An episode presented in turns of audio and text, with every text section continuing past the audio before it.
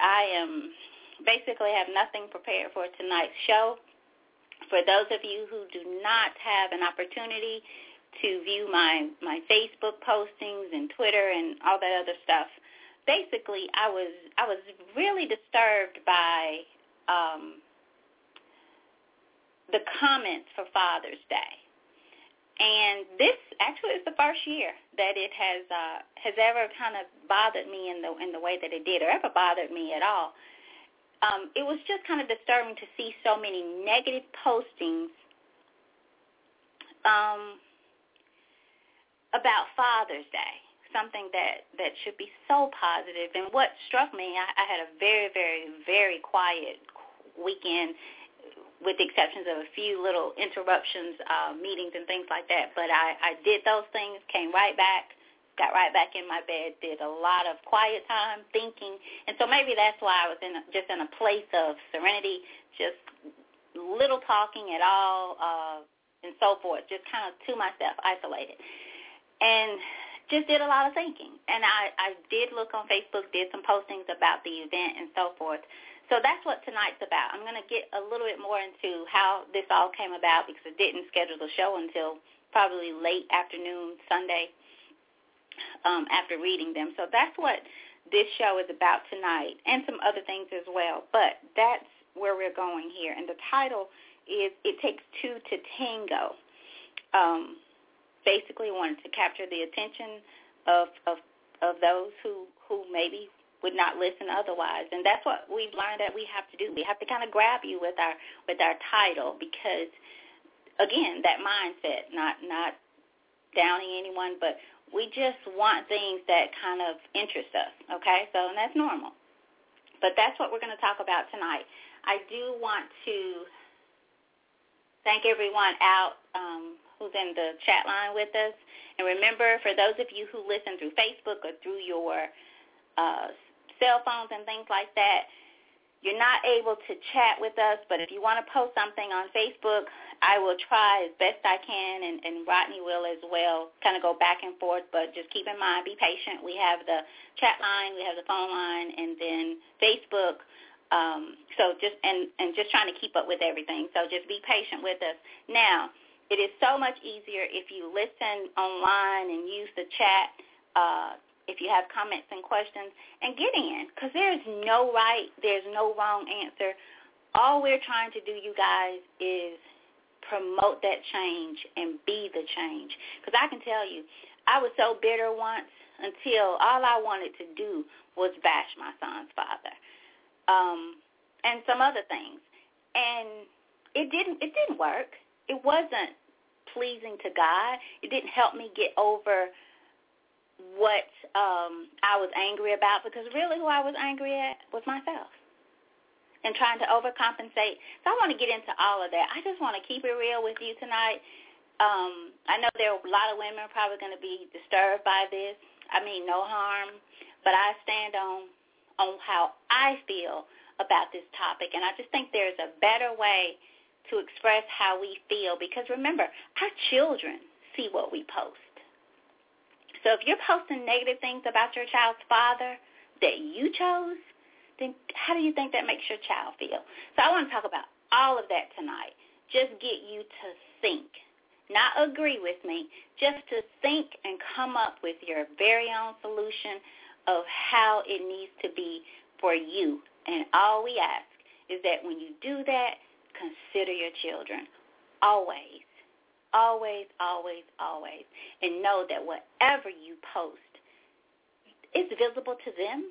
If not them, then their friends, their teachers. Always, always. So that's what tonight is about. Um, I'm going to check the phone lines. I want to make sure that I get Rodney in, and he is. Rodney, are you on with us? Yes, I am. Great, great, great.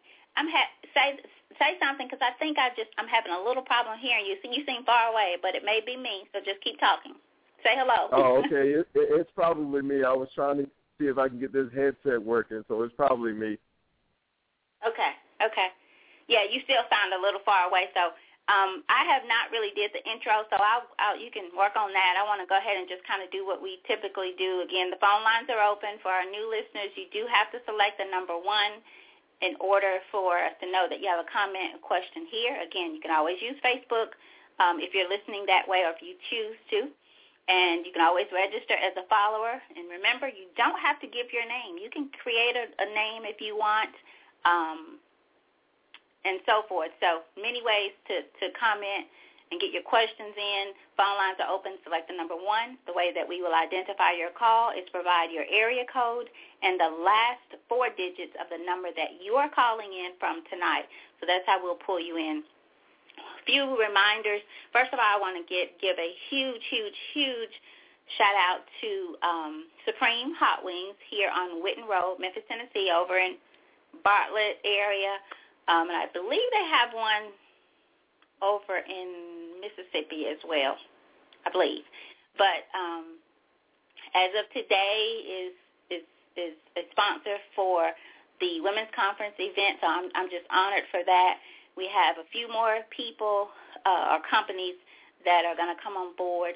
And and again, when I say sponsors, they're just they're going to make a donation in some way, shape, form, or fashion. I am so thankful for that. Um, especially for the one today, because no hesitation on saying yes. I mean, none. Sure, what can I do?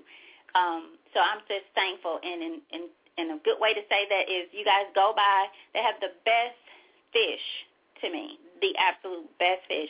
Great customer service. So shout out to them. Just want to show my love and appreciation and thanks on that end. The women's conference is, and it's, it is turn off the lights women's conference. However, we want men there. We have four male speakers, so we do want our males to be there. Um, our male speakers are going to kind of let go and, and share some things from their perspective about us. I feel that we need to hear it. And I'll just say this, you guys, when I started working on this last year, October, no intentions of having male speakers. I thought women's conference, women speakers. No intentions of having male speakers at all.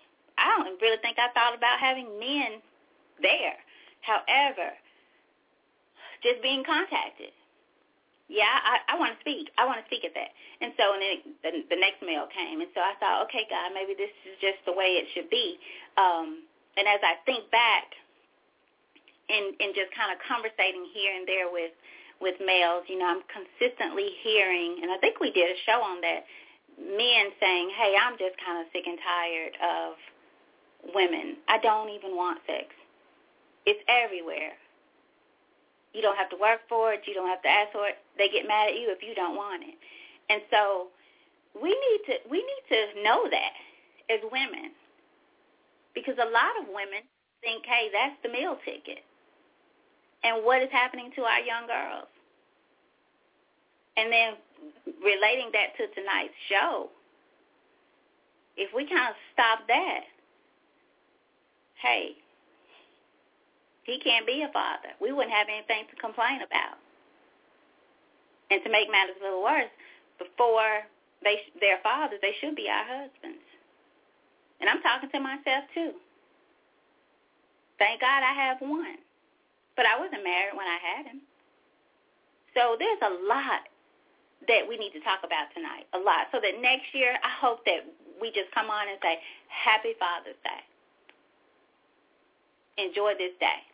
So um, if you have not registered for the Women's Conference, it is June 28th, Saturday, June 28th, 6 o'clock at the Fogelman Building, University of Memphis Fogelman Building. You can learn about it at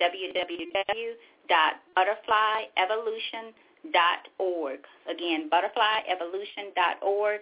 It's also posted on Facebook as an event, uh, Turn Off the Lights Women's Conference. We have Aaron Jordan, Brandon Gator, uh, Anthony D. Collins, and Trent Williams. So look them up as well. And I'll give you some more information on that before we get off uh, tonight's show. Remember to move your trash cans. If you have not, um, please do so. If you have and you went through the same thing that most of us did with returning to its old location, uh, share your story. So what we ask you to do is move your trash can from one location to another in doing so, what you will probably find happening is that you're returning, you will return back to its old location to throw your trash away. As you do that, be mindful of how our, our mind keeps up with the most smallest, insignificant things. And how small is it that we go back, you know, to trash, that we keep up with where we throw our trash. It's actually kind of funny when you realize, hey, I keep going back here, and I know that I've moved this but allow that again to help you think about the things that we just we just do because we're accustomed to and because our mind sends us there. And that reminds me of God's word saying, renew your mind. Renew your mind. That that again in my reflection time this weekend, my quiet time, that renew your mind and guard your heart, for out of it flows life. Your life the way you live it, the issues, guard your heart. And we don't do that, especially as women. Right now, you know, I started out the song on the ocean, I believe the name of it is. You know, I think a lot of us feel that way and we feel desperate. And we're not guarding our heart when it comes to picking the right people in our lives, especially the right people to be the father of our children. So think about those. Renew your mind and guard your heart. So let's move into tonight's topic as you to finish up with that about the trash can baby. If you have something to share, please, please do. Um, I was, I'll be real quick and, and I've had, I'm embarrassed to tell you this, I'm to tell you anyway, just to kind of help you see this, this mind thing. I've had my tag, my car tag, my, for tag for my truck, the little sticker thing uh, for your tag probably a month now. But it has not been on the on my tag. It's been in my truck over my visor. All I had to do was pull it off and put it on there. For whatever reason, I just did not want to do that. I just did not feel like going back there, cleaning it off, putting the sticker on there. So I rode around May 1st. It expired on my birthday, May 1st. I've had it before that. So I decided to do it yesterday, last night. Put it on, instantly felt just relieved. Okay, I did that, got that out of the way. However, all day today, I'm constantly looking in my mirror thinking, is the police behind me? Is the police behind me? Even though I put it on last night, I had just got accustomed to looking, thinking, and it was crazy because all I had to do was make the time, take the time to put it on. But for whatever reason, I just did not want to do it and didn't. How crazy is that? But as I look, continue to look back today and my look in my mirror to see if there was anybody behind me, I thought, how crazy is this? How crazy is it? So that just is a little something to help you see. Know, I hope I'm not the only one, but I mean, I go through those little things, those moments where I think, what is wrong with you, Tammy? so just keeping it real. But anyway, let's let's move forward. Rodney, um, are you there? Hey, can you hear me? I can, but it's I'm gonna take it. Let's see now, because I took I had my speakerphone Can you hear me better Maybe, now? Yeah, I'm gonna take it off a speakerphone. Yeah, I can hear you, so I'm gonna leave it off a speakerphone for a while on, on my end. Okay. Okay, maybe that's fine. sometimes that will be challenging as well. So, um, and if anybody's having any trouble hearing any of us, if you don't mind, text me and let me know. Um, I see a couple of numbers out there that I'm familiar with. So you guys have my text, my phone. So text me if you don't mind letting you know letting us know that you can hear us or not. Um, so Rodney, thank you for joining in with me tonight. I know you got your show going tomorrow night, but uh, I'm thankful that you are on with me tonight. And we have not had a chance to talk about this topic uh, before That's the okay. show, but I kind of just just shared a few things, and I don't know how much you heard uh, before, but I shared a few things just by being disturbed by the um, some of the comments that I seen on Facebook yesterday About about, About Father's Day? Right. And it just this is the first time ever that they bother me and I guess because before this year I've been one of those people think, "Oh yeah, I, I'm I'm a father too and I did this and I did that and I and that and I deserve this and I and this year I just I so now I never posted it, but I sure did feel it and I talked talked about it with my closest friends on that day. I mean, we would jokingly talk about being fathers and doing what we did or had to do. Um, and as I as I sit this year, I'm, and I think back, I'm I've come so far, yet have so far to go. But my my mentality, um, my view on my life choices, no longer are towards someone else. I'm no longer. I don't feel like I'm.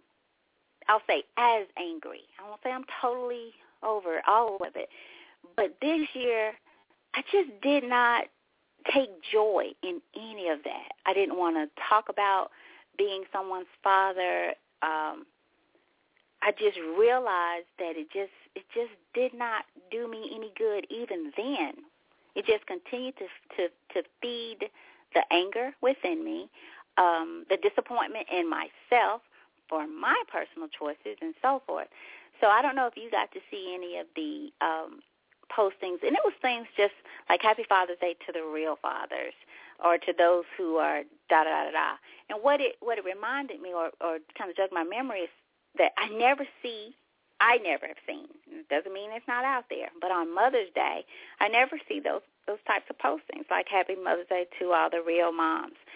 And in my opinion, there are just as many, and I'm not taking men and fathers off the hook here because you have a a a responsibility that you have no idea how important your role and your responsibility is in the life of your children, even in the life of the women that you leave those marks on, married or not. You have no idea. So I'm not taking men off the hook. What I what I do feel is necessary to, to discuss this, or why? Because we as women are so angry about it, about our choices. Some of them, I'm not saying every woman is in that decision, is in the the that place because of her wrongdoing. Not saying that because things happen, people change, and people do what they do. What I'm saying is, I want people to think about the postings and things like that that they say, and where does that come from? Where is that rooted from? Because your children can see those postings, your children's friends can see those postings. I mean, I've seen one that said, um, "If you see my children's father, tell him Happy Father's Day." and I'm like, I know your children are of said age and on Facebook, so how do they how do they how do you think they feel?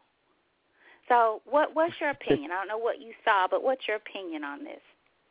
Well, I, I I saw something um, today that was very disturbing, and again, uh, for those of you out there listening, um, if you can't hear me, please uh, call in or uh, text Tammy or something.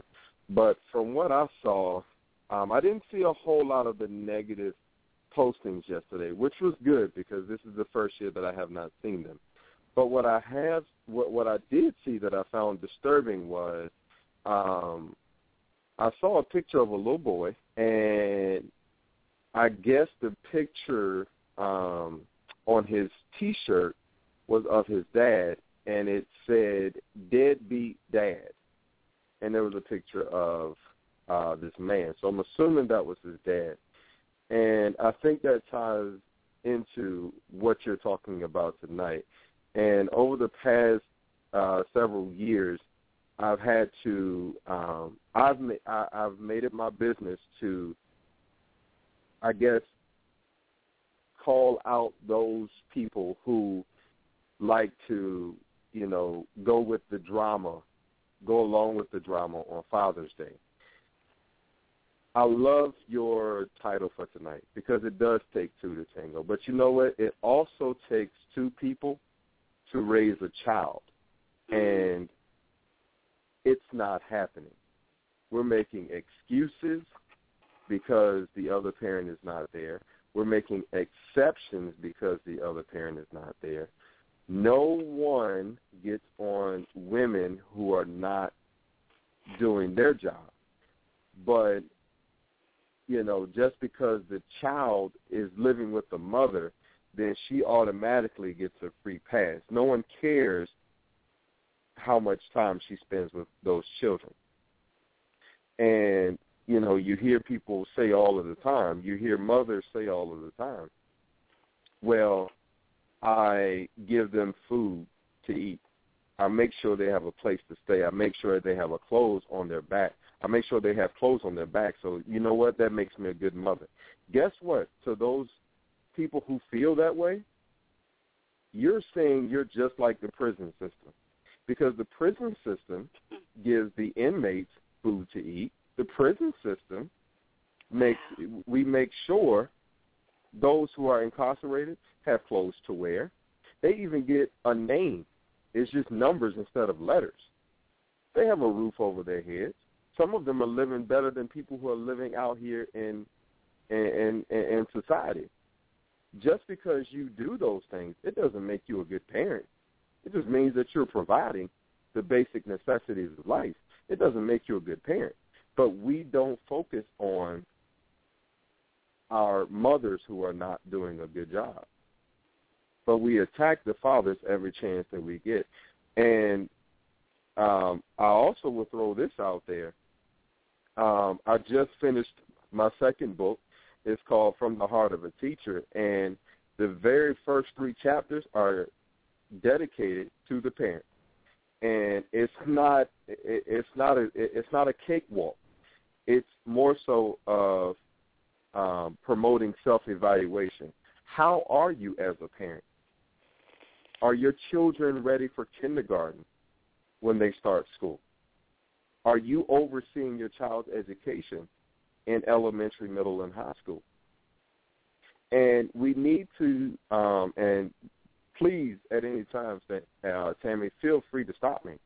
But as a society, we need to get away from blaming these men. We need to get away from that. Because how are you holding someone accountable that is not there? When, as a mom, mothers are making bad decisions.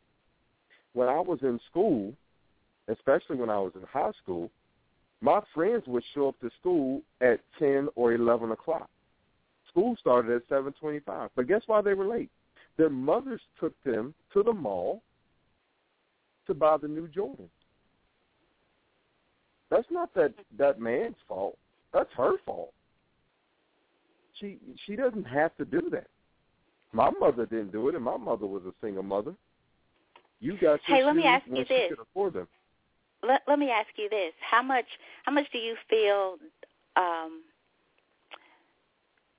that women overcompensate for, or try to attempt to overcompensate with things um, such as Jordan's uh, because of the father not being there, because of a, of guilt? I feel like it happens far too much and too often. And sadly, it hurts our children more than it helps them, especially our young boys. And mothers need to understand, one, you don't have to overcompensate for the fact that there's no man there. You don't have to do it. And you know, I even get tired of hearing, hearing women say, "Well, I can't teach him how to be a man." That may be true. I, I will not argue that. Uh, I'm not gonna. I'm not gonna say, you know, you're right or you're wrong. I'm not gonna argue that. But here's whether you can or cannot. Here's what you can do as a mother, as a single mother with a little boy. Here's what you can do. You can teach him how to be a good human being. You can teach him how to be responsible. You can teach him how be how to be respectful. And and instead of telling him uh, how no good his father was, you can make him understand that you haven't had good luck yet in, in, in the relationship department. But guess what? You can make sure that some young woman has a good husband and a good father for her children. You can make sure that that happens. You don't have to keep going along with this vicious cycle. You don't have to do that. As a woman, if you really have a problem with, you know, the decisions that men make, if you have a problem with the way that men are, guess what? Don't raise your son to be that same man. Don't allow yourself to be that woman who turns into that man that hurts you. Don't be that woman. And I think a lot of times women do that. Learn I, to I forgive yourself, and then you can learn to forgive that man, and then your children don't have to suffer. I'm sorry. Go ahead. No, I was just agreeing with you because I, I'll, I'll tell you guys that was me. I mean, there's some things that I see um, or, or began to see with my with Brandon. I, I know Brandon wish he had brothers and sisters so I have somebody else to beat up on, but there's some things with that I just now, you know, I see later, much later, that I was that parent that um just felt felt guilty or felt like I did not do this right, that I I was the cause of him not having what I saw as you know this this perfect life, mother, father, da da da da da. And so there were some some times where I overcompensated, and I did that, you guys, for a very very very long time. And I give account grace and mercy, and I wasn't so stupid or so crazy that I did not know to pray and say, God, I don't know what I'm doing here. I, I I really did. There were there were prayer. I mean, I was forever praying, and and still doing what I wanted to do, wrong, whatever. But I was forever. I, I really don't know what I'm doing here, God. Really didn't. But I knew what I did not want to raise. I knew, and Brandon, you know, had. Not saying he didn't have because he did have. Thank God, and and I have to be real careful because I have to respect people who don't want me to share stories about my life that includes them. So he did have a very positive person in his life um, who did the very best he knew to do and could do. Very thankful for that. But I still felt guilty for for just my decisions and angry and did not want to hold myself accountable for that. I was always I always put that on someone else. I always put that on what they didn't do or should be doing. Well, it, it's on me. And I had to realize that in order to stop that blaming, in order to stop that anger, I had to look in me and figure out what is going on with you. Who is this really about? What is this really about? I had to do that. And a lot of it came before even becoming a parent. It's just stuff that we we don't get over and through. It was my own personal feelings of rejection, um, things that just all that stuff. And that's what I want women to really, really think about tonight. And and the most we could give our children, like you said, you know, the we we got the Jordans and whatever else and you talked about the prison system. I love your analogy of that the prison system, you know, feeds them, clothes them, but they don't express that love. And kids want and need that. I used to be a, a, a fan of, I could think it's Mabel, Judge Mablean. I used to be, watch her as much as I could, and I remember her saying they were poor and without, but they never knew it because they were loved so much. That's that's amazing, and that's what it should be. You should be so loved and disciplined until you don't even know you're poor or what you don't have. You don't even know you're missing some things. So, any anything anything, Rodney? Uh.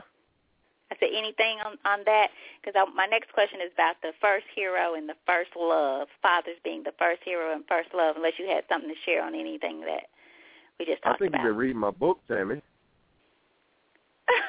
I have not. I, you know, I like. I, I told you I like hardbacks. I cannot read on the computer. I need a book in my hand because I want to scratch through it. I want to write through it. I want to mark the page. I want to go back. oh, don't so, worry, don't worry, it's coming. No, no, but you know, I I, I think that um I think that we've gotten to a place as a society where we are used to feeling sorry for one another and we're used to people feeling sorry for us. And when I was growing up, that was all I heard.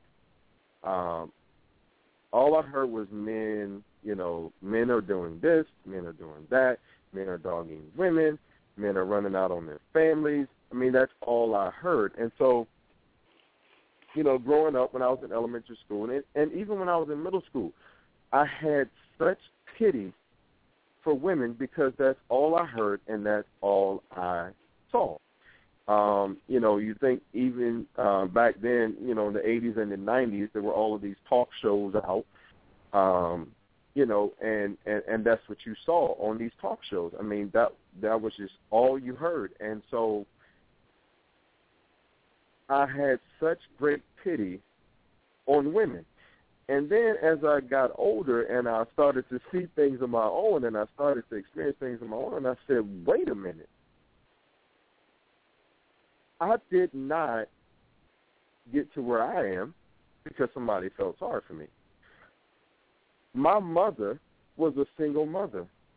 We grew up, uh, we lived in a two bedroom, one bathroom apartment that is almost the same size as my classroom.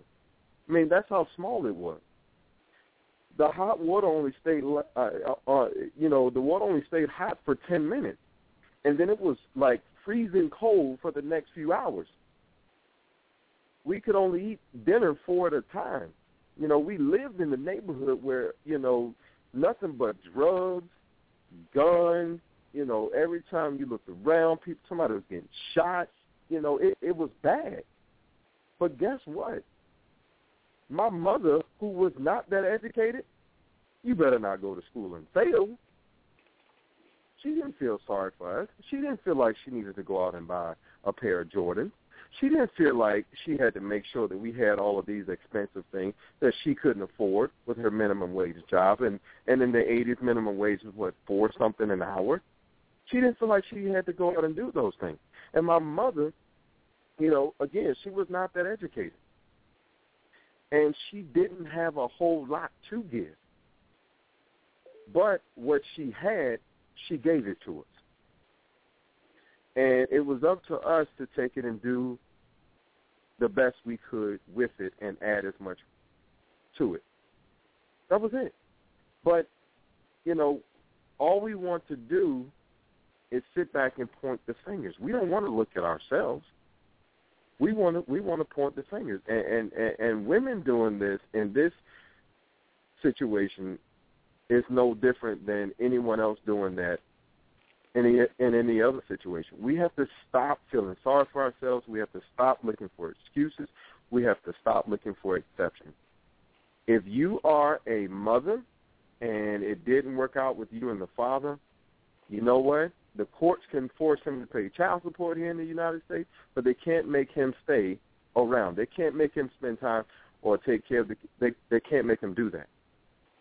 But guess so what? what about Every the ones woman, who?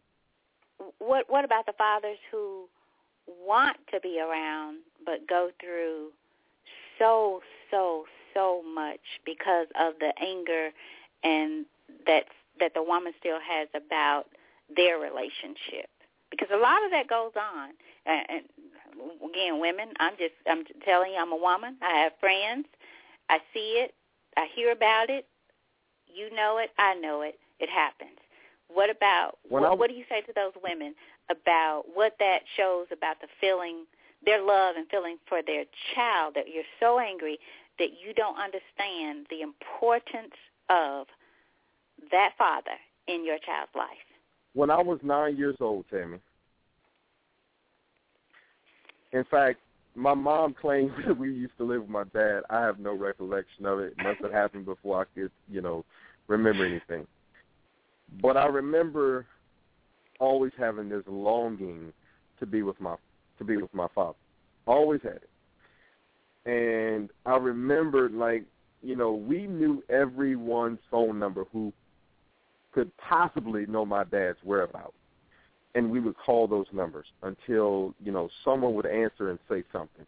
When I was nine years old, I was looking for my dad and couldn't find him all day long. Couldn't find him. And I finally got a hold of my grandmother one Saturday night. And I asked her, Have you seen my dad? She said, uh, yeah, I saw him early today. I said, oh, he won't pick up the phone. She said, well, your your dad got married today. And I was like, what? Like, how come I didn't know anything about this? My dad got married, didn't invite us to the wedding, didn't say anything to us about it. And so as time went on, I asked him about it. Well, why didn't you invite us? Like, you know, what kind of what kind of father doesn't invite his kids, you know, to the wedding? And he said, your mother would have never let you come. And I was like, oh, yes, she would have. But that was speaking as a teenager. As I got older, I started to understand what my dad was saying. It was not going to happen because of the tension between my mother and my father at the time.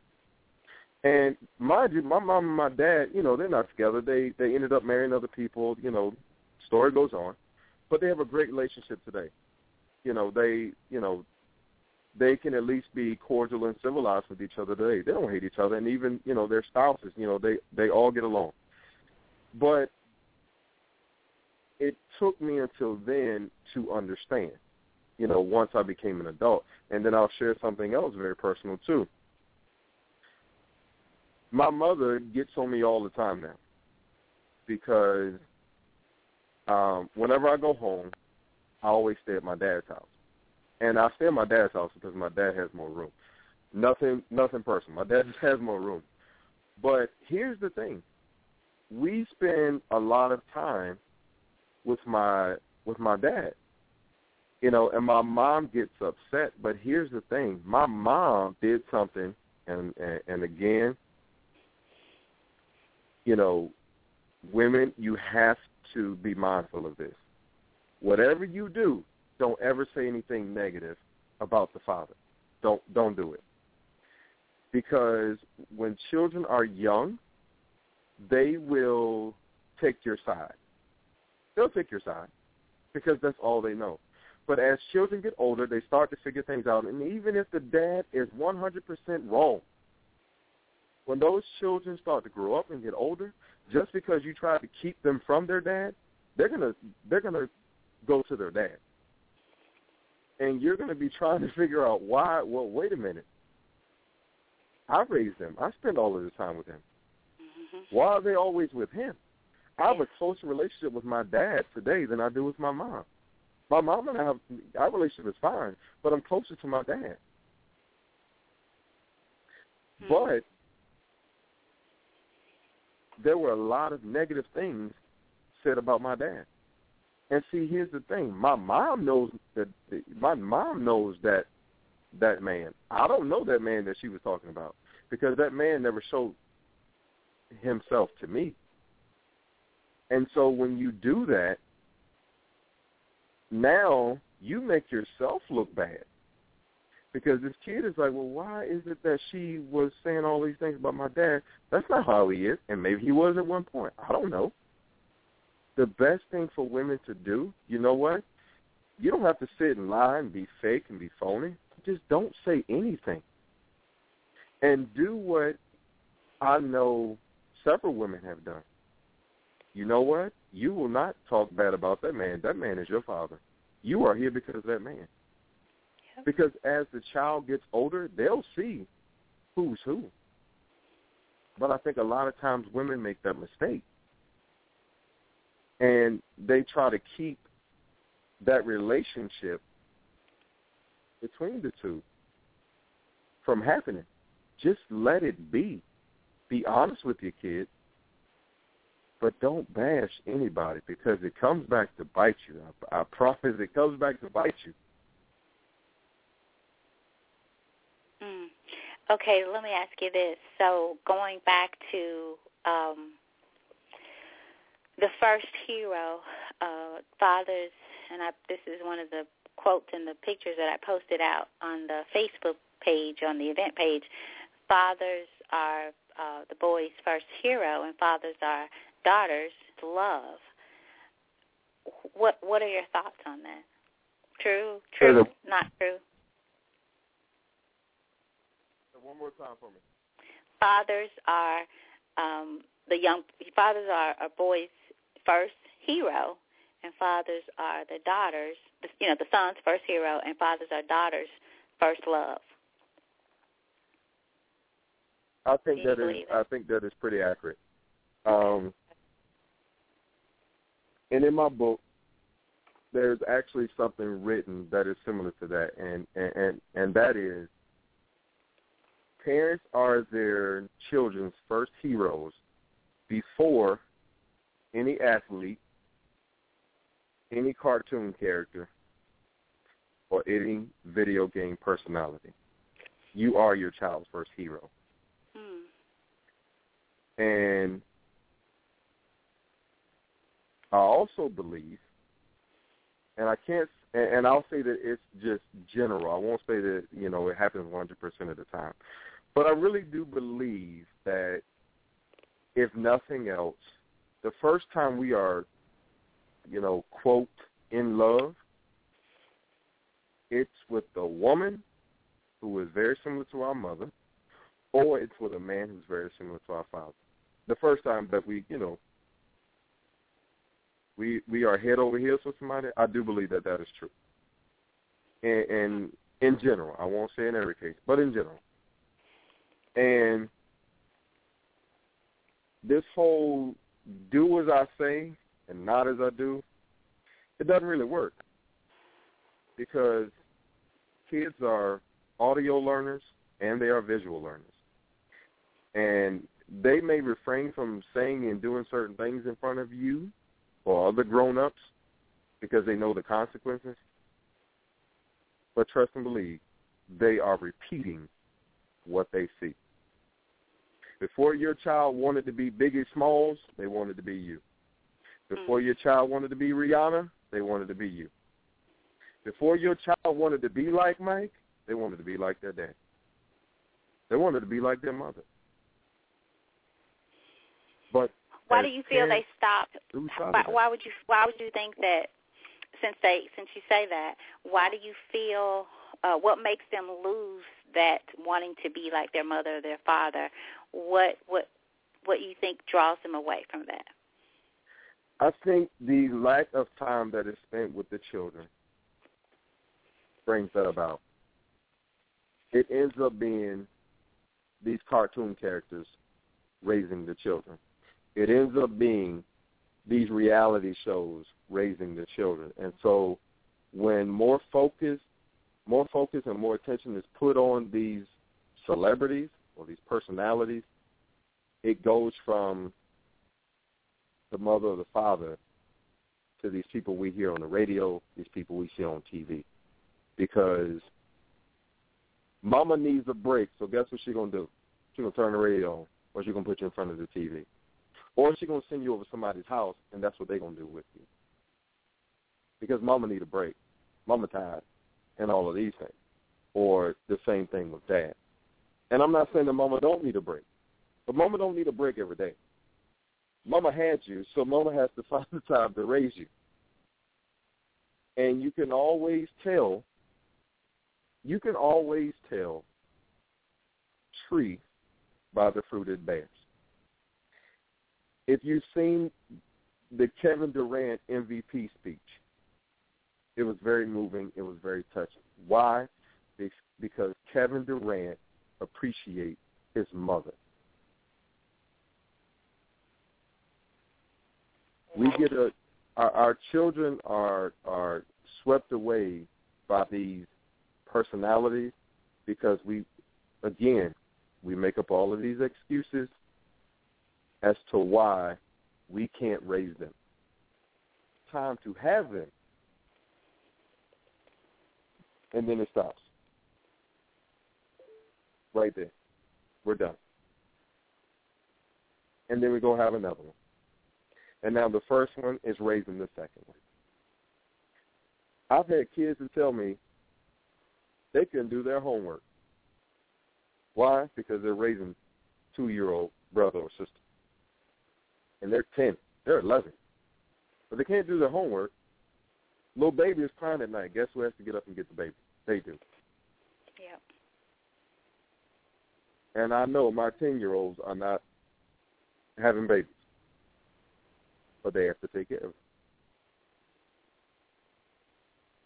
Mm. You are so, so correct. We had a young girl during one of our 901 butterflies, the 901 butterfly meeting, a young girl who expressed that same thing, you know, that, and just think, 14, 15, 16 years old, no kid, um, but they have to take on that responsibility because of the mother and the father's uh, choice, basically. So think about the resentment that that sets in with that child and everything else that they go through um, in in life. So you're exactly right, and it happens over and over. And so imagine how a child feels if okay, it's me, I'm the oldest or whatever. Now there's I got a, brother or sister that I'm taking care of. Now mom goes out and does it again. And there's no man here either. There's no father. And then we want to blame the man. One time, yeah. Two times, yeah. But you guys, the older we get, if we miss the first stop sign, that he was not the one. Second stop sign, he's not the one either we sh- we shouldn't even we shouldn't miss any more stop signs. We should just stop at the stop sign, turn around.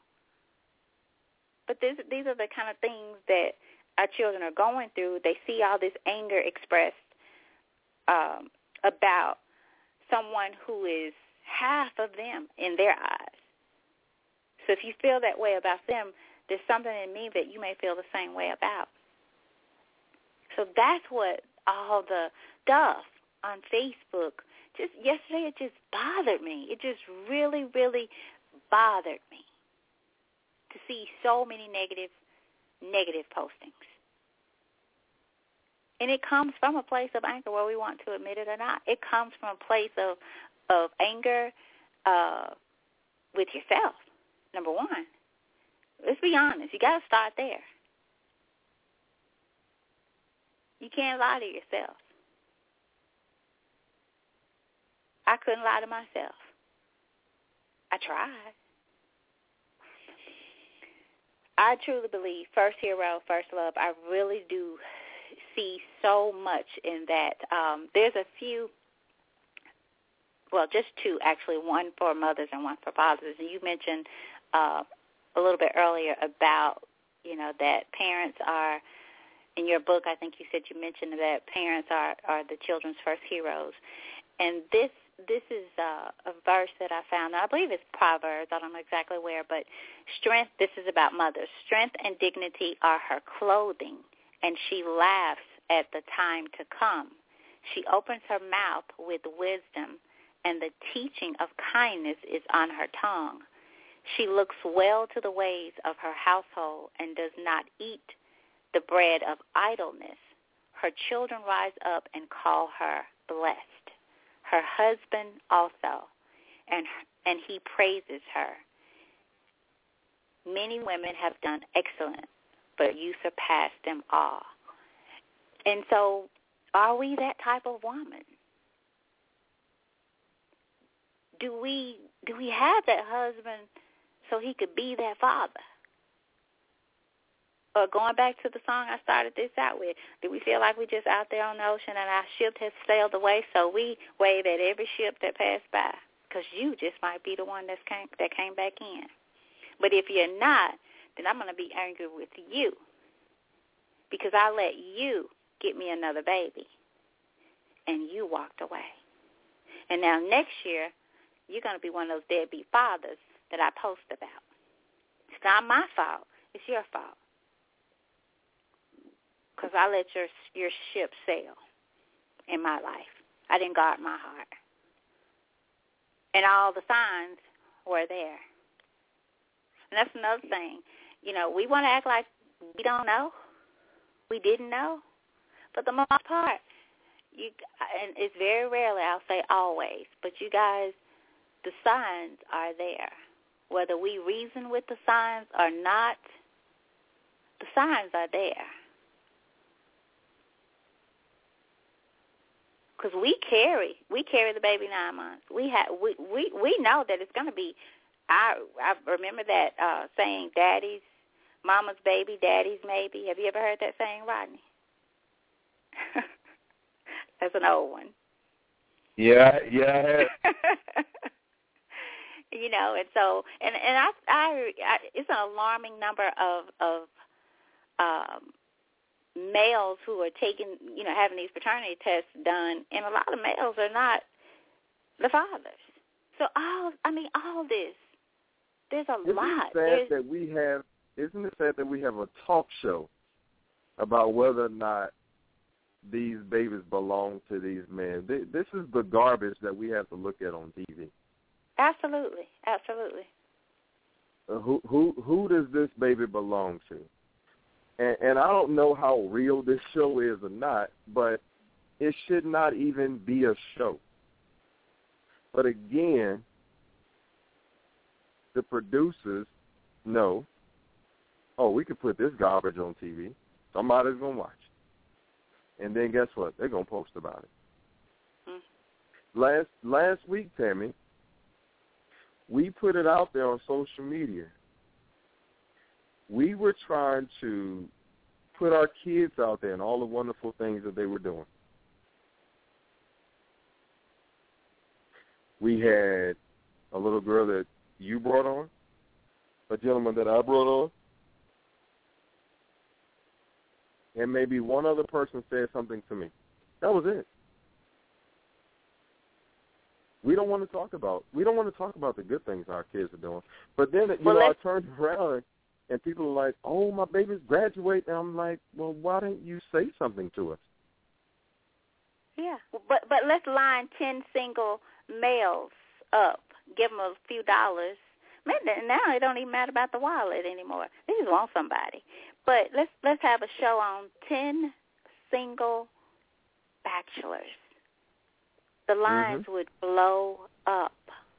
They would take off work, probably go buy an outfit and sit in front of the computer and hope that the bastards can see them. I'm serious, y'all. I'm just I'm just keeping it real tonight, you guys.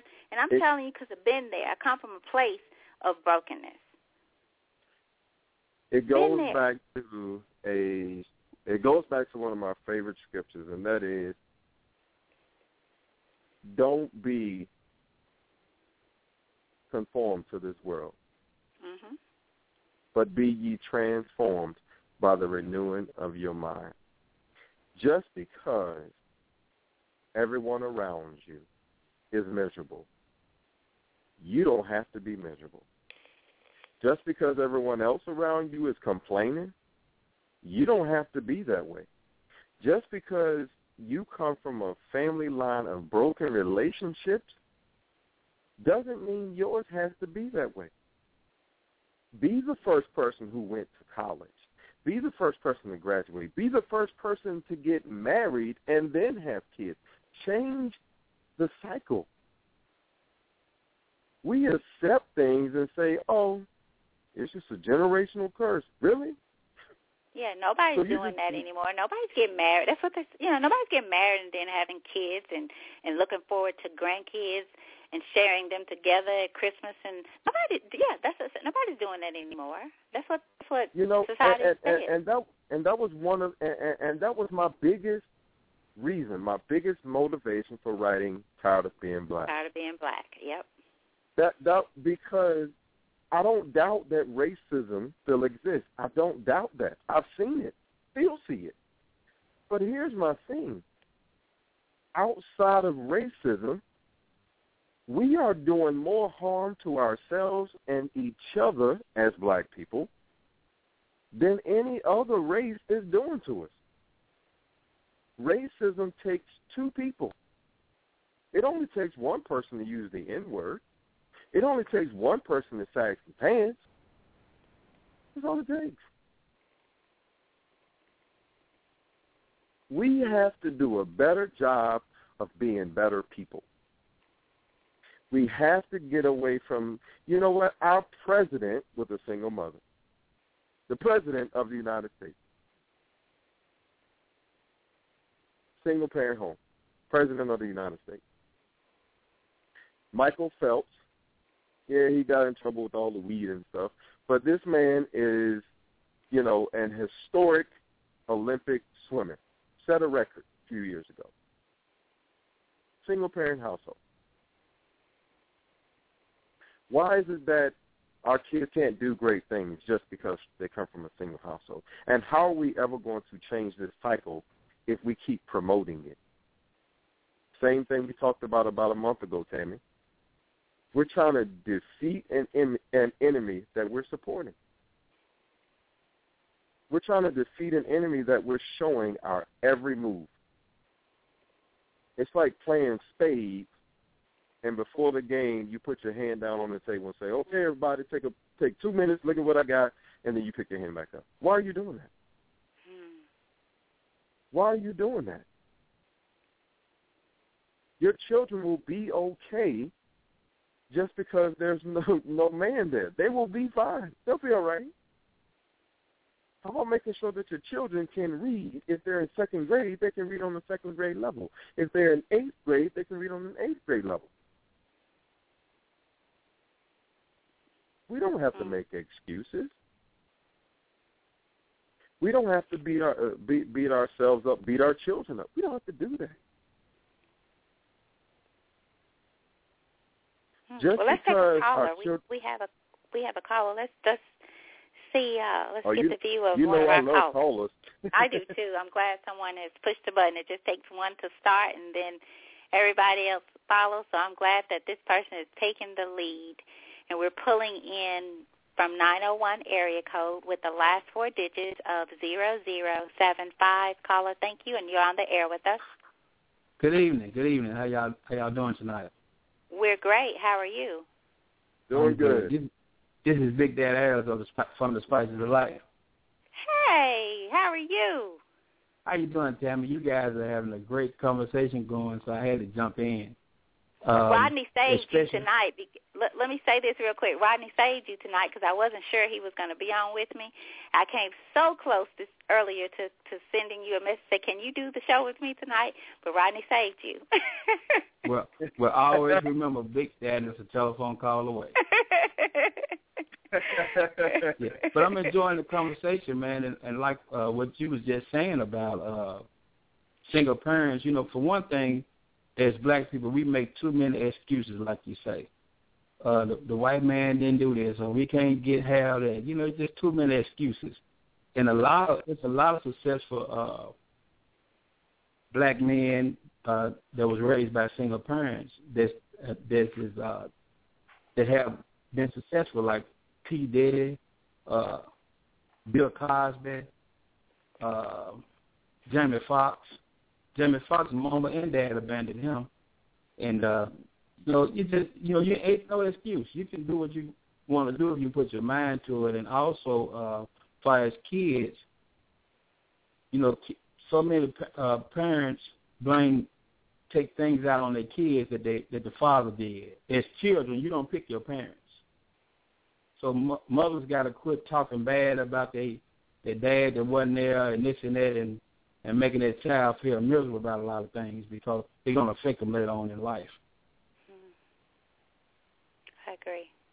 I agree. Yeah. So. I agree. Why? Why do you think? I don't know how long you've been been on, but why did why um why do you feel that there was so well, I don't know. Did you see the postings on Facebook yesterday? Did you see some of the Father's Day postings on Facebook yesterday? And since you brought up the the the black parents and so forth, you guys, I'm on. I, I saw very few. Um, I don't think I saw any negative comments.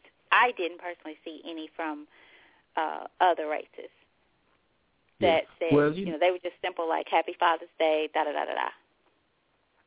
Well, I I seen some negative posting as far as uh, one guy was talking about how uh, you know mothers want to be how people are saying Happy Father's Day to mothers. You know, and a and a mother can't be no father.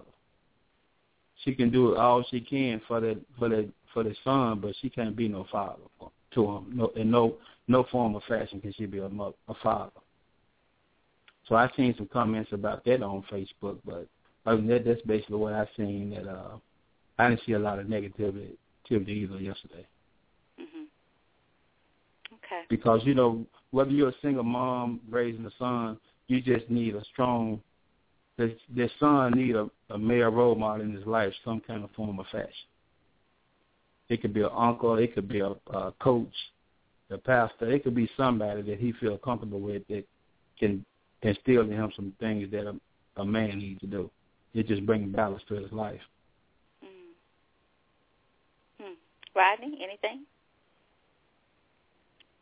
I think to add to what he's saying, and thank you so much for calling in. I think to add to what he's saying too, um, you know, he uh, he he mentioned that, um, you know, the, the kids don't get to pick um, who their parents are, and that is so very true. And I think you know, because it is so simple, it's so easy for us to forget that we we have no control over who our parents are. But here's the thing. But but here's what I want to throw out there. The, the these women who are always bad mouthing these men. Well, let's let's take a look at this. If if you go out and you pick some fruit off the tree, and every time you pick fruit off the tree, it's bad. Something wrong with you that you keep picking bad fruit from this bad tree. At some point, you should say to yourself, "I need to stop picking fruit from this tree." Correct? Well, let me jump in right now. Let me say this right here, real quick. Go ahead. You know, you always hear about he a be dad, right? You hear that all the time. That's very common. Look, look, we on the same page. Go ahead. But how many times have you, you know, fire in your neighborhood or when you was going to school, you can take uh, Betty or Susan or Angel, whoever it might be, that was messing with every guy that said she looked nice. She uh she sleep with him. Think think think it didn't happen? You know what I'm saying? You know, you know, we we all know some lady that was really loose and messing with every guy, sleeping with every guy. She had a child. Yep. But to be honest, the child might not know, but uh the mama wasn't no good. Yeah. But how can you tell a but, child, man, your mama wasn't about nothing or wasn't this? But nobody don't want to talk about that, or admit that, because all these baby daddies are really got a, a situation. It might be a story behind it. Like you take T- Terrell Owen, uh, for instance. His dad lived across the street from his mama and grandmama. The mama was sneaking over there, sleeping with the neighbor, and and T.O. Uh, wanted like the little girl across the street, but he can't mess with her because that's his sister. But the mama was trying to protect him, the dad, instead of her son. So you know, it's just it's just a situation, man. You know, all the time it ain't about the the dad, the mom wasn't no good. So, that, that is that, that that is true, and, and to add to that, what does it say about these women who keep laying down with these no good men? Yeah. We we we we we want to we want to attack the men. We want to we want to beat the men up, We want to say they're no good. You know, your daddy won't nothing. We want we want to do all of that. However, somebody is making sure that these men keep having children. Right. So what does it say about you that you now have three children by this deadbeat man? What is it about you that keeps attracting these no good men? And I understand, you know, I, I do understand that, you know, there are men and women who don't need to be mothers or fathers, men and women who don't need to be in relationships. I get that. And sometimes you have to go through, you know, whatever you got to go through. But, you know, who are you that you keep saying, oh, well, this is all right. Well, this is cool. And you, you know that this man doesn't have a job. You know that this man is married. You know that this man has three other kids that he's not taking care of. Right. But you're laying down with him, and it's okay. But then Yeah. the moment you know he's not doing for your child, you want to blast him on social media, and you want to talk about him at the family family reunion. Right. You How knew he you was keep no bumping your good before you the- before you messed brick? with him. Right. How can you keep bumping your head to the with the same brick or getting hit in the head with the same left hook? You ain't got no sense to duck. You know, just you it's know, crazy. And, and and here's another thing that bothers me. Here's another thing that bothers me. Tammy, you know how you saw all of those posts on Facebook yesterday, right? Mhm. Well, I guarantee you, guarantee you, and this is just from my personal experience. Y'all can stop me whenever I'm wrong. But how many of those women have had an opportunity to have a nice man? How many of those women have had a decent man and couldn't keep him? How many times has that happened?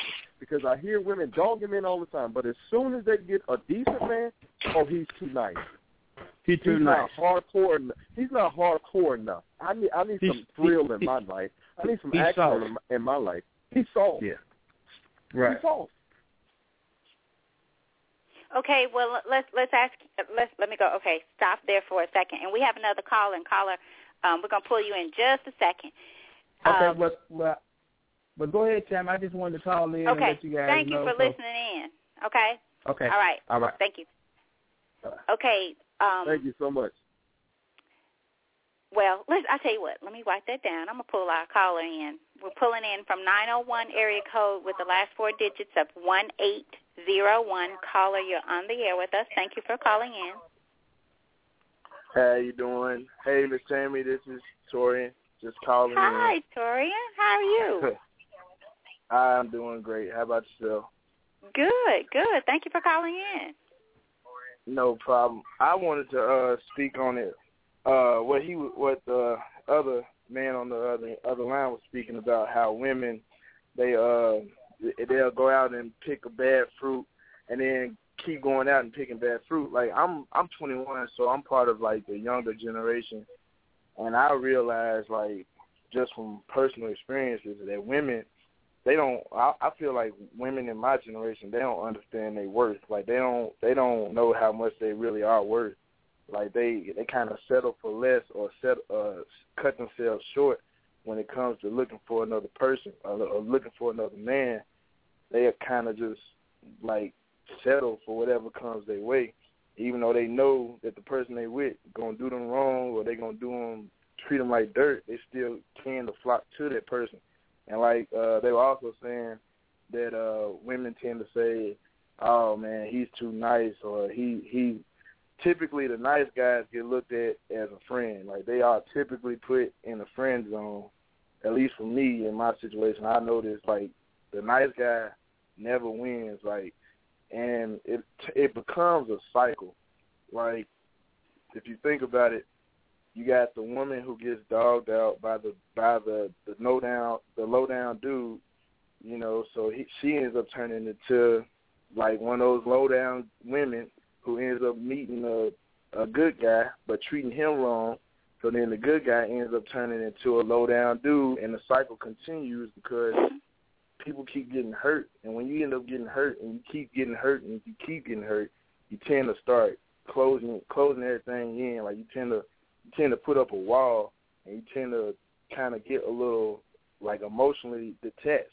Like young guys my age, it's more it's more so how many girls can I get or how many girls can I can I sleep with rather than let me find a good girl out there and let me settle down and try to get to know this girl. It's it's more of a game out here now, and the the the good guys they tend to just be like, well, being good ain't working, so let me go ahead and start acting like I don't care about these women, which in reality isn't the way it should be. I think women need to just like women need to they need to give themselves a chance. They shouldn't they shouldn't have a a certain group of people that they they look at. They should broaden their broaden their choices because you you could have Mr. Right right in front of your face, but you blind because you looking at Mr. Wrong or Mr. Right now instead of thinking about the future and thinking about a guy who treats you the right way and how you how you normally used to being treated. Okay, I have a question. I'm so glad that I saved that. Okay, I'm gonna go back to my question or my comment. Let's let's let's go back to picking the bad fruit and and dodging the left hook and all that stuff. The bad guys. How much of this bad pick fruit picking, dodging, da da da da da? How much of this steers from the effects of the absentee father or of love? Because young girls as as young as 11, 10, 11, 12, and we can we can we can argue that they should not be trying to engage in in relationship and this kind of thing at that age anyway. We got to look over that because they are. But even at this age, they are picking the they call it the guy with the swag. The, they they want the bad boy is more uh, appealing, attractive to them. So how much of this, in your opinions, do you feel that this is some of this has to do with um, that void, that first love, the, the the void of that first love. How much and why? Either one of you. In my opinion, in my opinion, I feel like it has a it, it has a good amount of you know it, it plays a it plays its own role in how women grow up because like even if they do have a, a father a father figure or they have a father in their life you know, nine times or eight times out of ten, their father ain't living with them, or the mom and the dad and split up. So she really isn't in that that uh house, that together household where she got the mom and she got the dad, and she sees what she should strive for in the future. And a lot of the times, like fathers, they they're not really being the fathers that they should be. They kind of being the bare minimum father. Like they'll they'll make sure that the kid got you know, cl- clothes on their back, or they'll make sure that the kid can eat. But they're not trying to teach them. They're not trying to mold them into a, a, a young adult. They just like going through the motions. So I feel like you know that void of a father, or even that that lack of a great father, definitely does play a, a role in how w- women and men treat the opposite sex. Because if a if a man grew up in a relation. I mean, if a man grew up in a household where he's steady seeing the dad dog his mama out, or he's steady seeing the dad with a new girlfriend every other month, or whatever the case may be, he's gonna think to himself, "Man, that's how a man should be. That's how that's how I need to do. That's how I need to do it. I need to try to get as many women as I can, live free for as long as I can.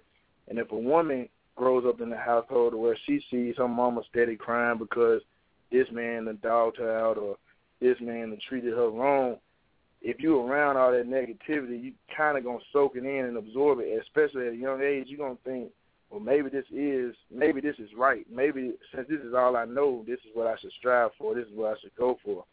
So, I mean, it plays a toll. Okay. Okay. Uh, Rodney.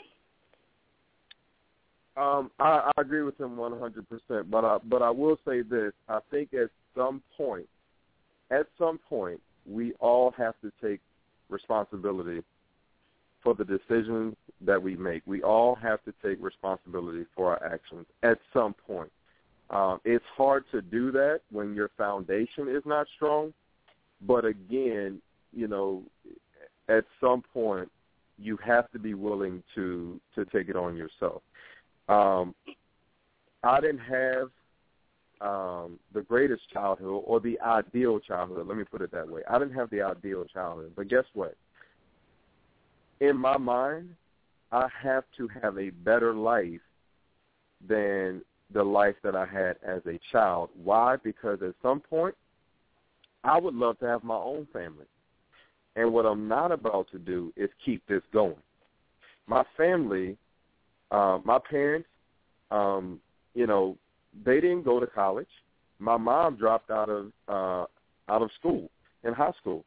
You know, so my parents, you know, they don't have, you know, all of these degrees and everything. Um, you know, we didn't have a whole lot of money growing up. We lived in in bad neighborhoods. But but but guess what? I don't want my I don't want my children to grow up like that. So because of that, I had to make a decision that if I want a different life, one, I have to have a different mindset parents had. Two, I have to put things into perspective. I have to look at this and I have to be realistic. Now, how I grew up, it, it, it, it is a part of who I am. Doesn't mean that I have to lose the things that I've learned, but I should take those things and use them to make me a better person. The Hmm. thing, the issues that I had with my dad, guess what? My dad and I squashed those things a long time ago. And and here's the thing, and here's the thing, and this just came to my, my came to my mind when I said that, Tammy. Do you know I was holding a grudge, my father, for 19 years. First 19 years, 19 years of my life, I was holding a grudge against my father. When I brought it up to my dad, guess what he said? I had no idea that I was even doing those things. He had no idea. So I'm walking around mad at him. And he had no idea that he was even treating me the way that he was. And after that, guess what? He became more conscious of it. And our relationship was fine ever since. We're walking around upset and mad with people and blaming things on people and making up all these excuses and feel sorry, feeling sorry for ourselves and for our children. Guess what? You're not helping the situation. And these people that you are so angry with, like my pastor said a long time ago, they don't know that you're mad and they don't even care that you're mad. You're the one who's carrying that to bed with you every night. Every night. You're the one that can't sleep at night because it's on your mind. You're the one that has to wake up with it on your mind again, and it's with you all day long. Let these things go. At some point, someone, and if you're listening to this show tonight, guess what? This is your time. At some point, no matter what you've had to deal with, no matter what you've been taught, at some point, someone is going to offer you something different it's up to you to take it. Your foundation may be all messed up, but it doesn't mean it has to stay that way. Learn to forgive yourselves, and there are certain things that God just gave us naturally. And when things aren't right, we know that they're not right. We have to stop being afraid to let them go. and and you know stop being afraid to acknowledge and take responsibility i love there's no greater way to say what you said about being no matter what i mean we all have come from something that we don't like and wish were different but you have to think about you visiting that tree and you either continuing to pick that same thing or do that same thing or you're picking that same fruit messed up bad fruit from the same tree when you know there's there there there are healthy fruit there are better fruit on that tree. But to you those are not um as appealing or interesting. That says a lot about the eye your eye Mhm. you the one who's picking So I mean that that was powerful. That you are the one going back to that same thing, back to that dysfunction, back to that bondage. You are the one that are that that is returning, choosing to return, and that anger, that inability to hold yourself accountable, keeps you stuck. Keeps you stuck. And we did the show. Are you are you stuck in a rut? It keeps you there keeps you there. Yeah. So Torian, but, but you know, thank you. Go ahead. I'm sorry. No, I was I was Torian still on with us. Torian, did you have any other anything else to share? Thank you, thank you, thank you. I love it when you call in because you just it just makes my day because you've always been so quiet and reserved. I can't believe you call in and talk. no, ma'am, I, I don't have anything else. Okay, okay. Thank you so All right. Thank you in. so much. I hope you keep listening and and uh select the number one as you go out. So if you want to come back in, we'll know to pull you back in. So push one, and when we when we take you out of queue, okay? Okay. Oh, thank you. Okay. Um, I do want to share.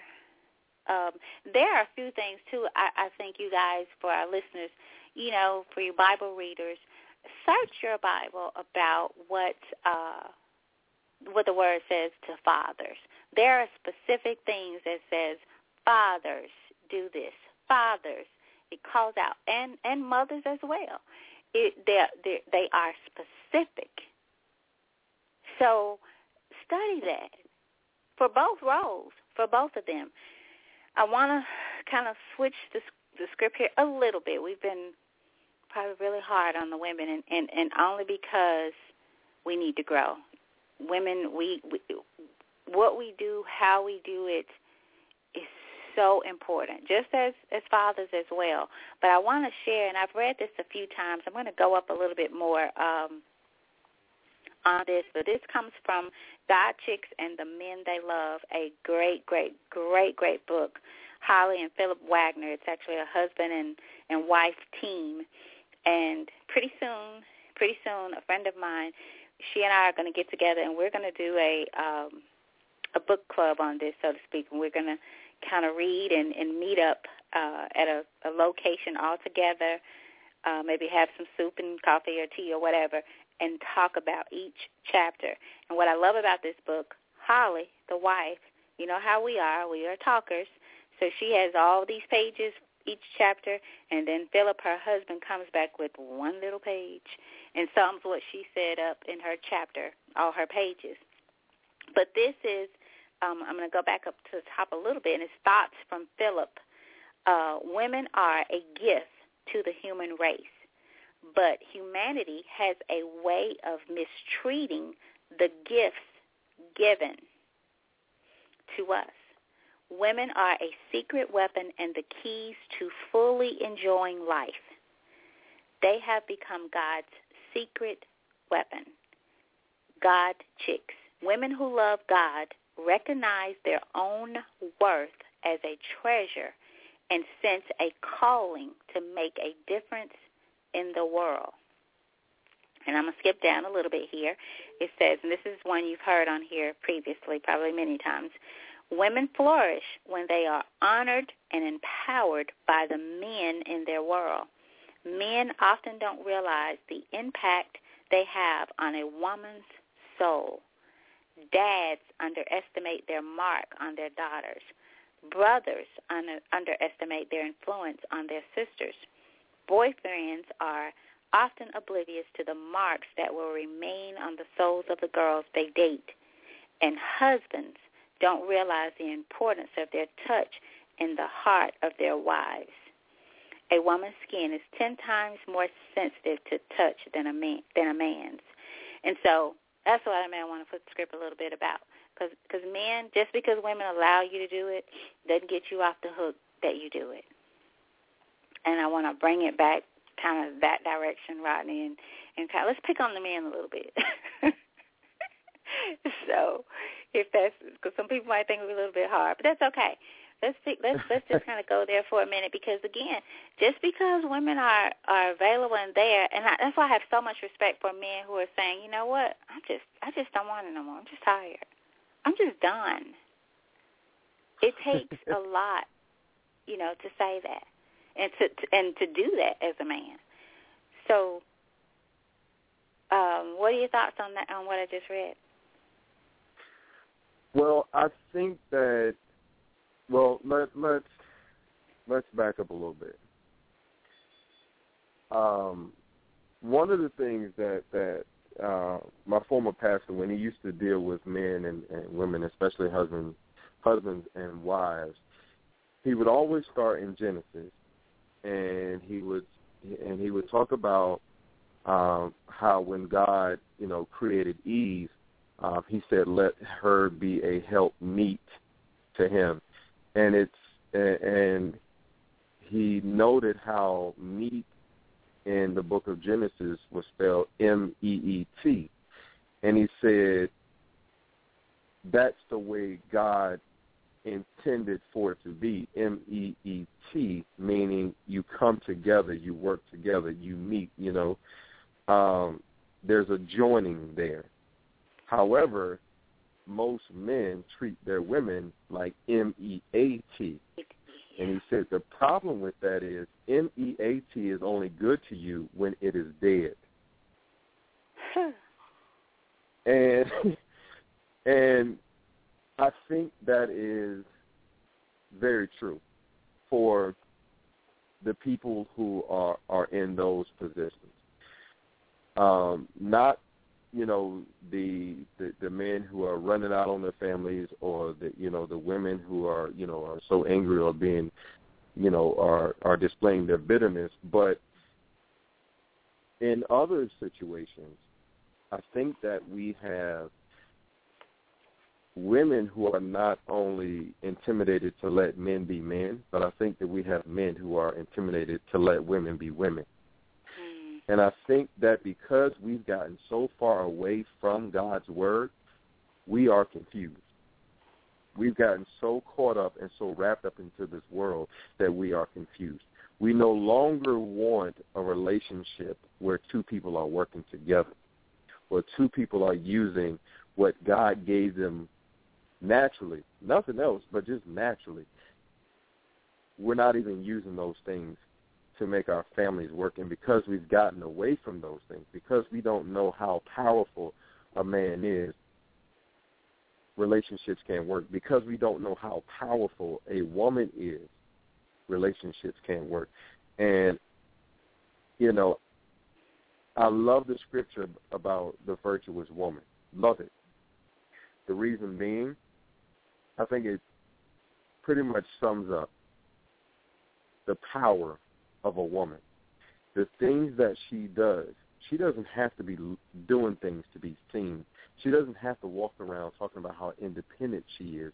She doesn't have to walk about walk walk around bragging about the money that she has. Women are powerful enough because believe it or not, yes, men are looked at, you know, as the protectors and the providers, but guess what? Women keep families together. Right. Women make sure that everyone, women do that. Women will make sure, like, women will cook dinner and then they won't even eat. But they'll make sure everyone else is eating.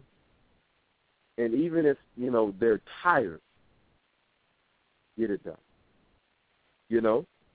And I just think that you know, going back to what you said, we need to start going back and reading these things in the Bible. I don't, I don't care if you're an atheist.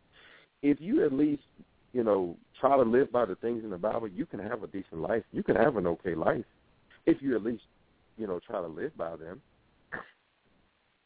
But I think that we are powerful. Like Marianne Williamson said in that poem, we are powerful beyond measure, and I think that we're afraid of it. Yeah. Yeah. I think I think that if we just learn to accept, you know what, I'm a woman. You know what, I'm a man. You know what, I'm a child of God. You know what, I'm this. If we learn to accept those things instead of accepting, oh, I'm a failure, oh, I'm a deadbeat. If we learn to accept the fact that God made us wonderful people no matter what our talents are, we just learn to accept those things We could have great families. Our children will be blessed. We can have these things. We don't have to get divorced because everyone else is divorced. We don't have to be upset because everyone else is upset. We don't have to be in poverty because our parents and our grandparents were in poverty. We don't have to. We don't have to live like that. But we don't understand the power we were born with. Why do you feel so many people are afraid of uh, have that fear um, of going of not having to own what we come from, where we come from, of wanting more and feeling that they deserve more. Like, you know, did I ask that right? Where, where do you, where do you, mm-hmm. is that natural or just, do you think a lot of that comes from the choices that we've made as parents and, and being conformed to this world as you brought up that, that verse? I think I think it all goes back to that. We have learned to just conform to this world. And here's the thing. It goes back to way back to slavery. Slaves didn't stay enslaved because they wanted to be enslaved. They stayed enslaved as a means of survival. They were afraid to fight back because of where they were mentally. It has never happened to me, but when when you are when you are very close to your family, and you know as a child at twelve, thirteen, fourteen, someone takes you away or takes your child away. I think psychologically it does some some serious harm to you, and I think that we we've even back then until now, we have just become a group of people that, so that I can survive, even if it means I have to give up my dignity, I'm going to do that because I have to mm. make sure that I survive. You know, like I was saying, you know, a month ago, you know, whenever that Donald Sterling issue came up in the NBA, you know, people were saying, oh, well, you know, these guys can't really protest. They can't really speak up because, you know, this is their job. This is their livelihood. They have to, you know, this is how they feed their families. You know what? I can't speak for them. But here's what I will say. There were a number of people who bled and died, who were spit on, who were beaten, who were hung because of these very same things. So you mean to tell me these people can give up their life, but these people can't cough up a paycheck? Wow. But it's all about it's all it's all about survival. We don't know how to fight anymore. And you know, Rodney, we you were, bring up a good point with uh, talking about slavery, and it made me think about Frederick Douglass, who has become one of my favorite, favorite people to just kind of sit around and study. I love the quotes. And about a week ago, maybe a week and a half ago, I was at uh, lunch. We took lunch, and, and for those of you, the Soul Sisters, I was with my soul sister. We attended uh, the Soul Sisters event, which was about connecting women of a different race to uh, befriend one another, and then they spend, you know, a month, you know, the few months together for lunch or whatever they choose to do. And so my soul sister and I, we've been going regularly, and we decided to go to the park, and we were having a discussion about the event and many other things. And she said to me uh, that you're Frederick Douglass Republican. And I thought, what is that? And so she sent me, and of course, because Frederick, it, it struck me even more because Frederick Douglass, I, I absolutely love. And there's so many quotes. Um, I understand as I went back, actually I went back Sunday, a little bit Friday night, and then again Sunday, and, and, and kind of read um, the, they have a website, Frederick Douglass Republican, and they have the web, website and, uh, you know, lots of information on there about Frederick Douglass. But I want to just ask for if you are study study Frederick Douglass.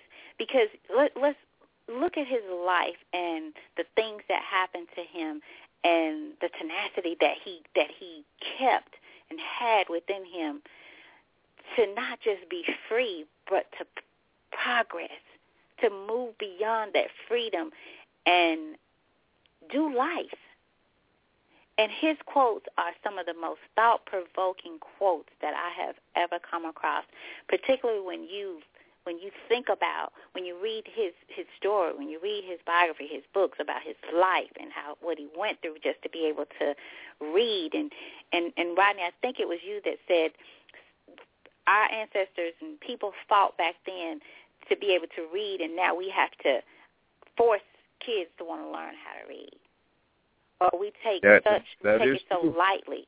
Yeah, you know, and people fought to be able to sit down at the front of the bus or front of any place, and our kids and many others just go straight to the back. They want to go to the back, and and society we have just conformed to this world. We've given society too much control over our lives. They make choices for us. They tell us how to think, when to think, when to be angry, what story not to like, what story we need to like. You know, even even today, and I don't know if you've heard about this, Rodney, but I I finally went out and looked at uh the Views episode online because I kept hearing or seeing this about uh Terry Crews making some comment on the View about fathers and Father's Day, and I thought, okay, well, what could he? I'm I'm okay fan of his. I like a couple of the shows, and so I thought, what did he say? And looked it up today, and basically he's he's saying what we're saying that kids need their fathers, and there's certain roles that fathers have that we as mothers just cannot give. Yes, we can love, we can we can provide, we can do these things, but there are certain things a child, male and female, need from a father that we just can't can't give. And I, I I stand corrected because I used to think just the opposite. Oh yeah, I did just as good. I can. No, I didn't, and I can't. And that's what. so if you didn't hear about that story, you guys Google that, and they made such a ruckus about what he said, and it was nothing. It was nothing. And basically, I think Jenny, the one on there, said, "Oh no, she could do just as good," or something. I'm not sure, and I'm, I may have that one wrong as to which one commented back saying that I can do whatever a father can do, um, which is another another issue there.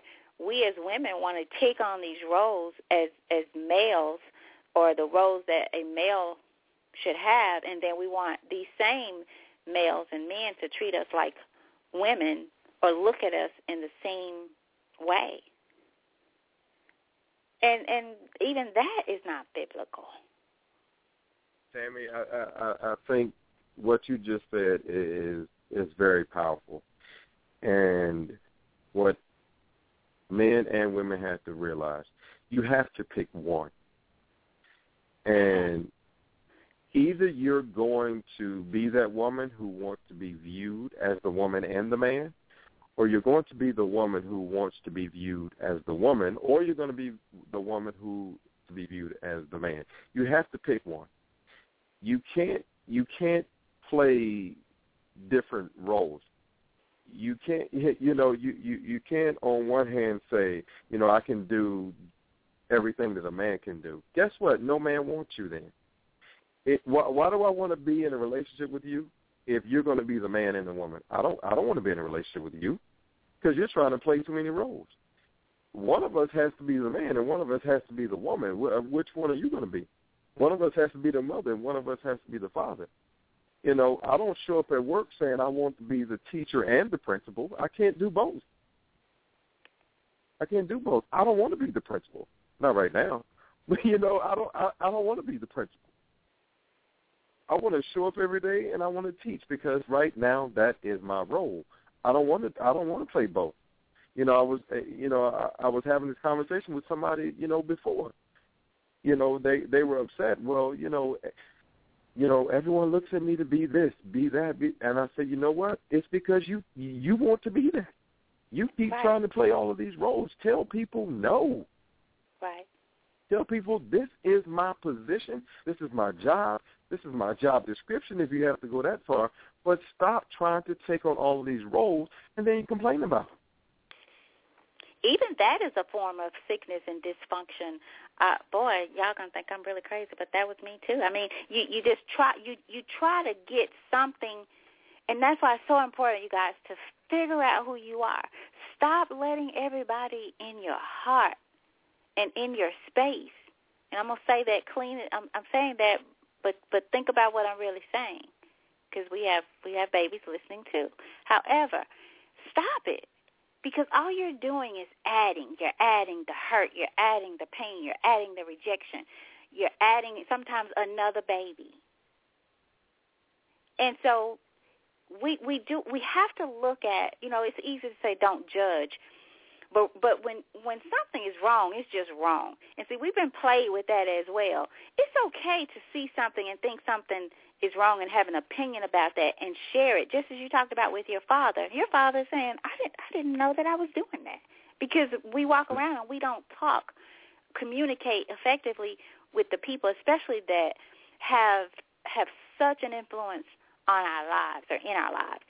So we got to start communicating. We got to start guarding our heart. We got to start being honest with ourselves about the choices that we have made and that have led us down a road that we never wanted to be on. But why keep going down a road that you know is not getting you where you want to go? To make that so visual, you're driving your car and you realize I'm going the wrong way. This will never get me here, but you keep driving. You keep driving. You never turn around. Why why does that not that that visual effect, why does that not make sense in life when we have picked the road that maybe our parents picked or our grand whatever, and we know that it's not what we want and it's not fulfilling to our lives. Why? Why are we so afraid of the light?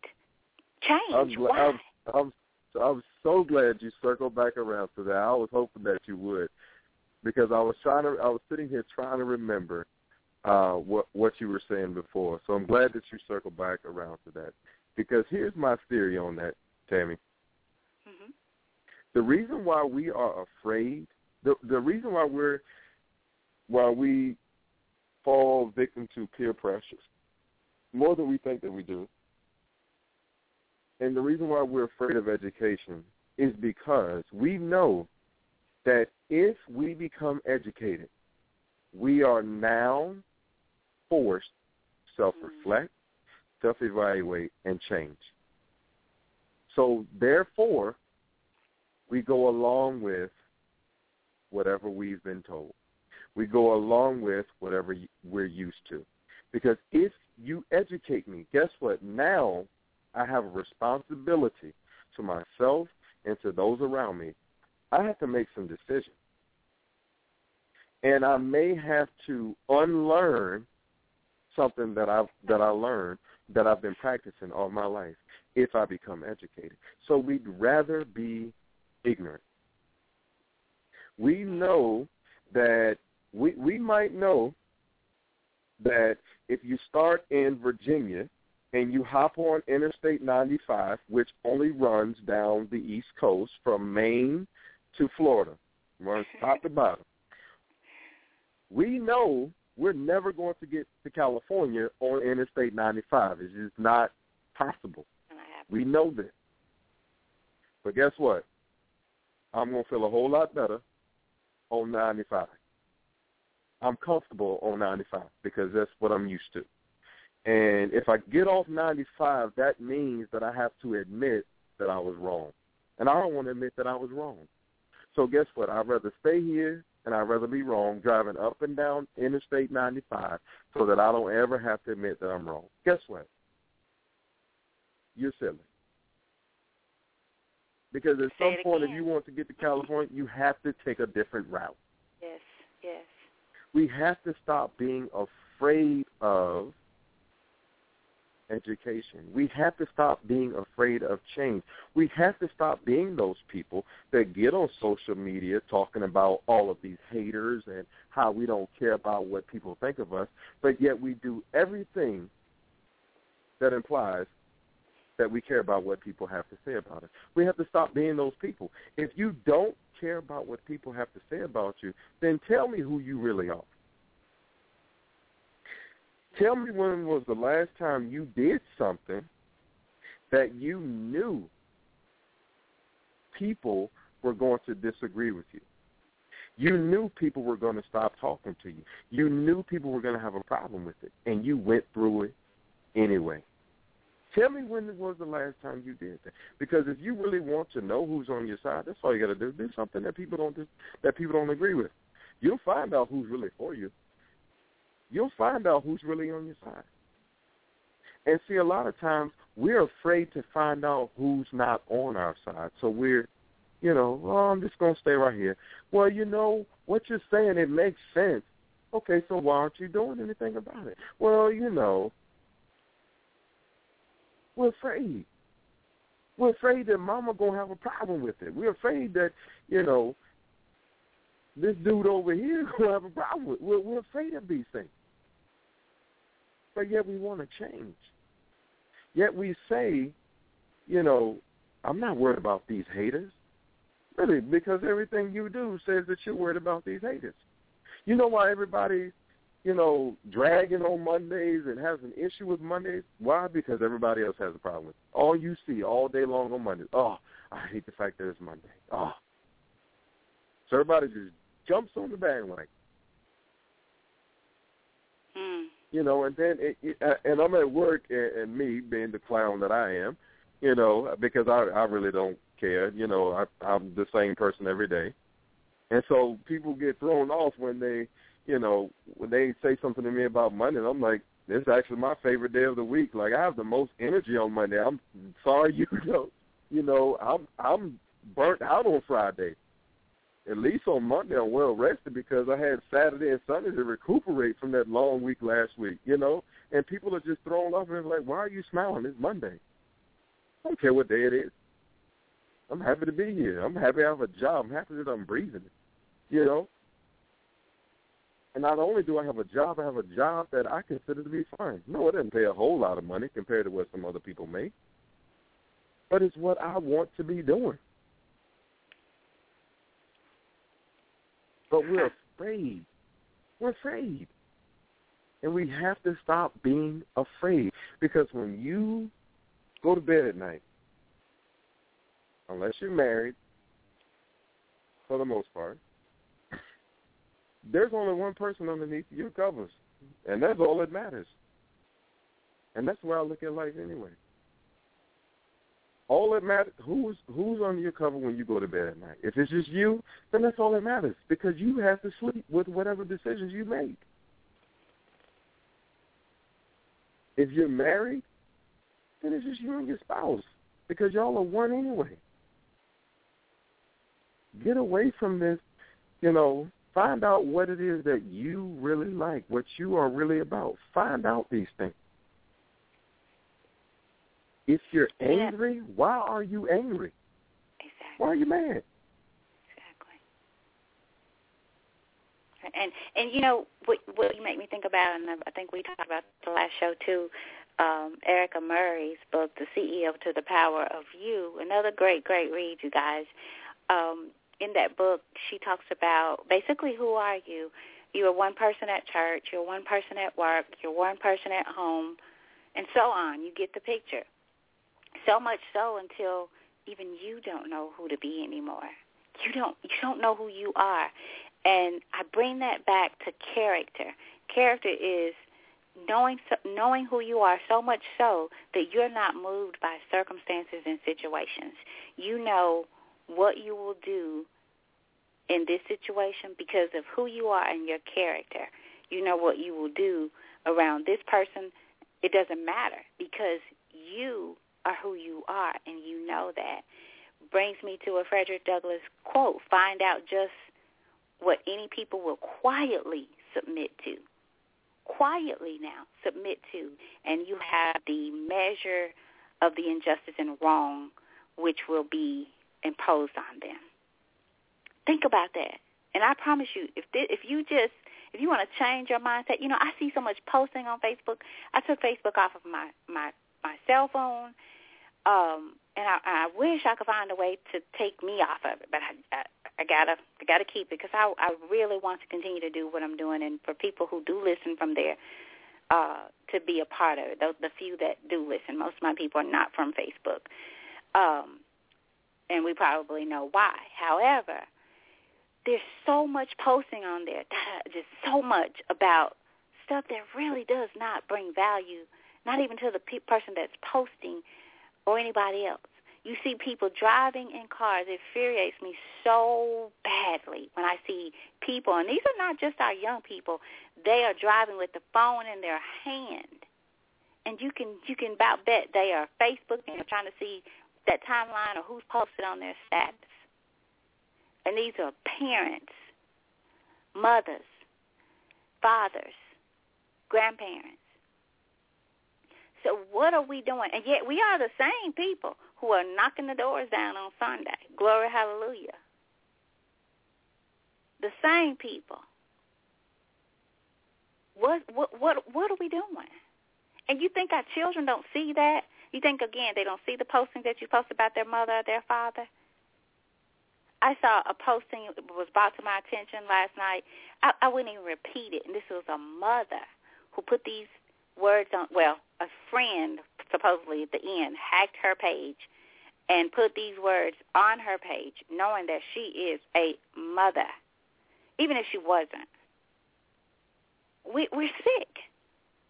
And if you're okay with traveling down that road, and like Rodney said, you lay down at night with you, you look in the mirror because the one person you cannot lie to on this side of it is yourself. You can make it all look good. You can you can you can fix the words on Facebook. You can dress it up on the outside. But you know that you don't like the view that you see traveling down 95 headed somewhere else. You know you're going the wrong direction. You know you don't like the feeling. You know you want more.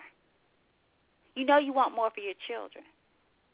You know that you keep going to that tree picking the same bad fruit. You know this. So you choose. And again, not to beat up on mothers, not to beat up on fathers. It's to get you to think. What am I doing? What do I believe in? Do I truly believe that there is life after death? And if it is, is what I'm doing, will it get me there? If you do believe and if you let society tell you tell you over and over and over again that you can do what you want, and still claim God and not be ever convicted and claim that you have a relationship, you can still do what you want. And you're going to get your past in. Okay. And I don't usually take, go there and tell anybody about what choices they make as far as religion. But keep letting these people pimp you out your money and feed you whatever you like, your favorite meal, and keep pushing you back out. It's okay. You're all right.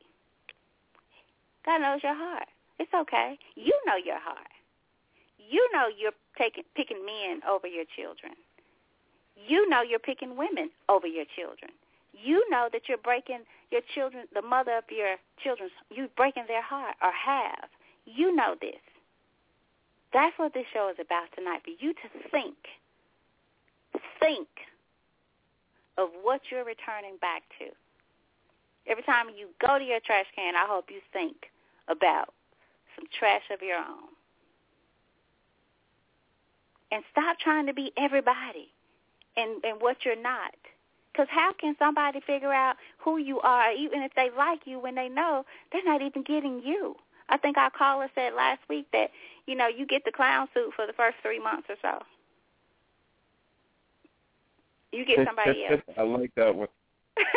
yeah, I don't remember who that. I believe it was Corey from Arkansas. I, I believe, and I, I'm sorry if I misquote that, but he said that in the show last week that we had. um You know, you get the first, you get the clown suit for the first three months or so. And he even talked about how women will will connect and say, you know, I'm in the church and no, I'm not going to go there, and you got to wait this amount of time, and in two three days, it's over. It's already done. You can read into that. So, again, people just think. No, just spend some time with you. Cut it all out for for for at least a while. Just kind of cut it all out. and see what's going on inside of you so that you can be the best father, the best mother, the best wife, the best husband, the best sister, friend. Get to the root of your stuff. And stop letting all this garbage on Facebook pull you in. Facebook could be something wonderful. I've met Rodney. You know, not through Facebook, but our, our we never I've never met Rodney face to face. There's some great people that I've connected with through Facebook. You know, and so it could be wonderful as far as a connection. We can change the course. We can change the direction. So Rodney, I'm gonna turn it over because I'll keep going. I'm gonna turn it back over to you. We have about four minutes, I think. Well, I'm going to end with this. We all like to look in the mirror.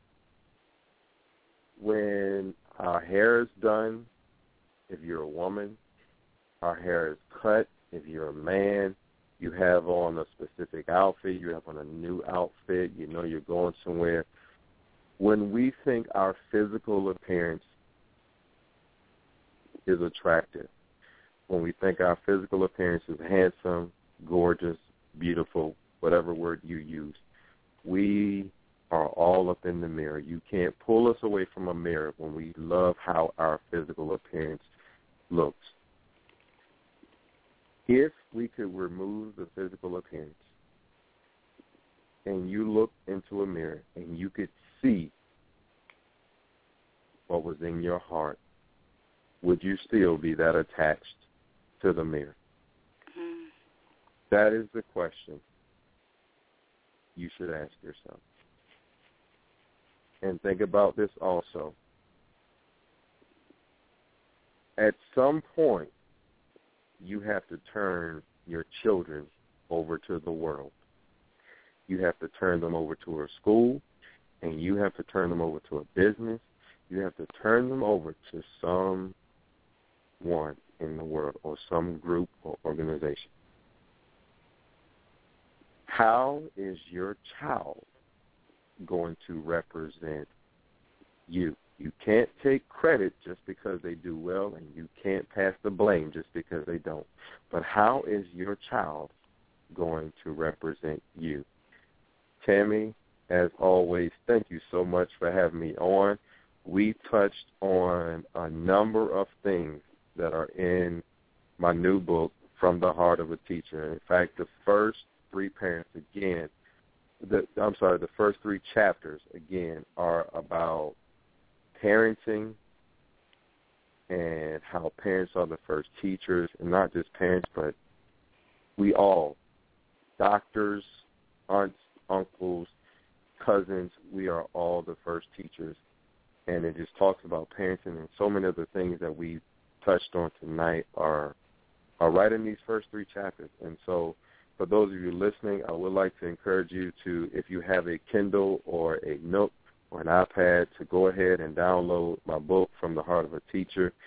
Um, you can also read my book, Tired of Being Black. I will be at the Martin Luther King um, Library in Washington, D.C., doing a book talk on uh, Tuesday, July 22nd at 6.30 p.m. If you're in the area, come on out. It'll be a great time.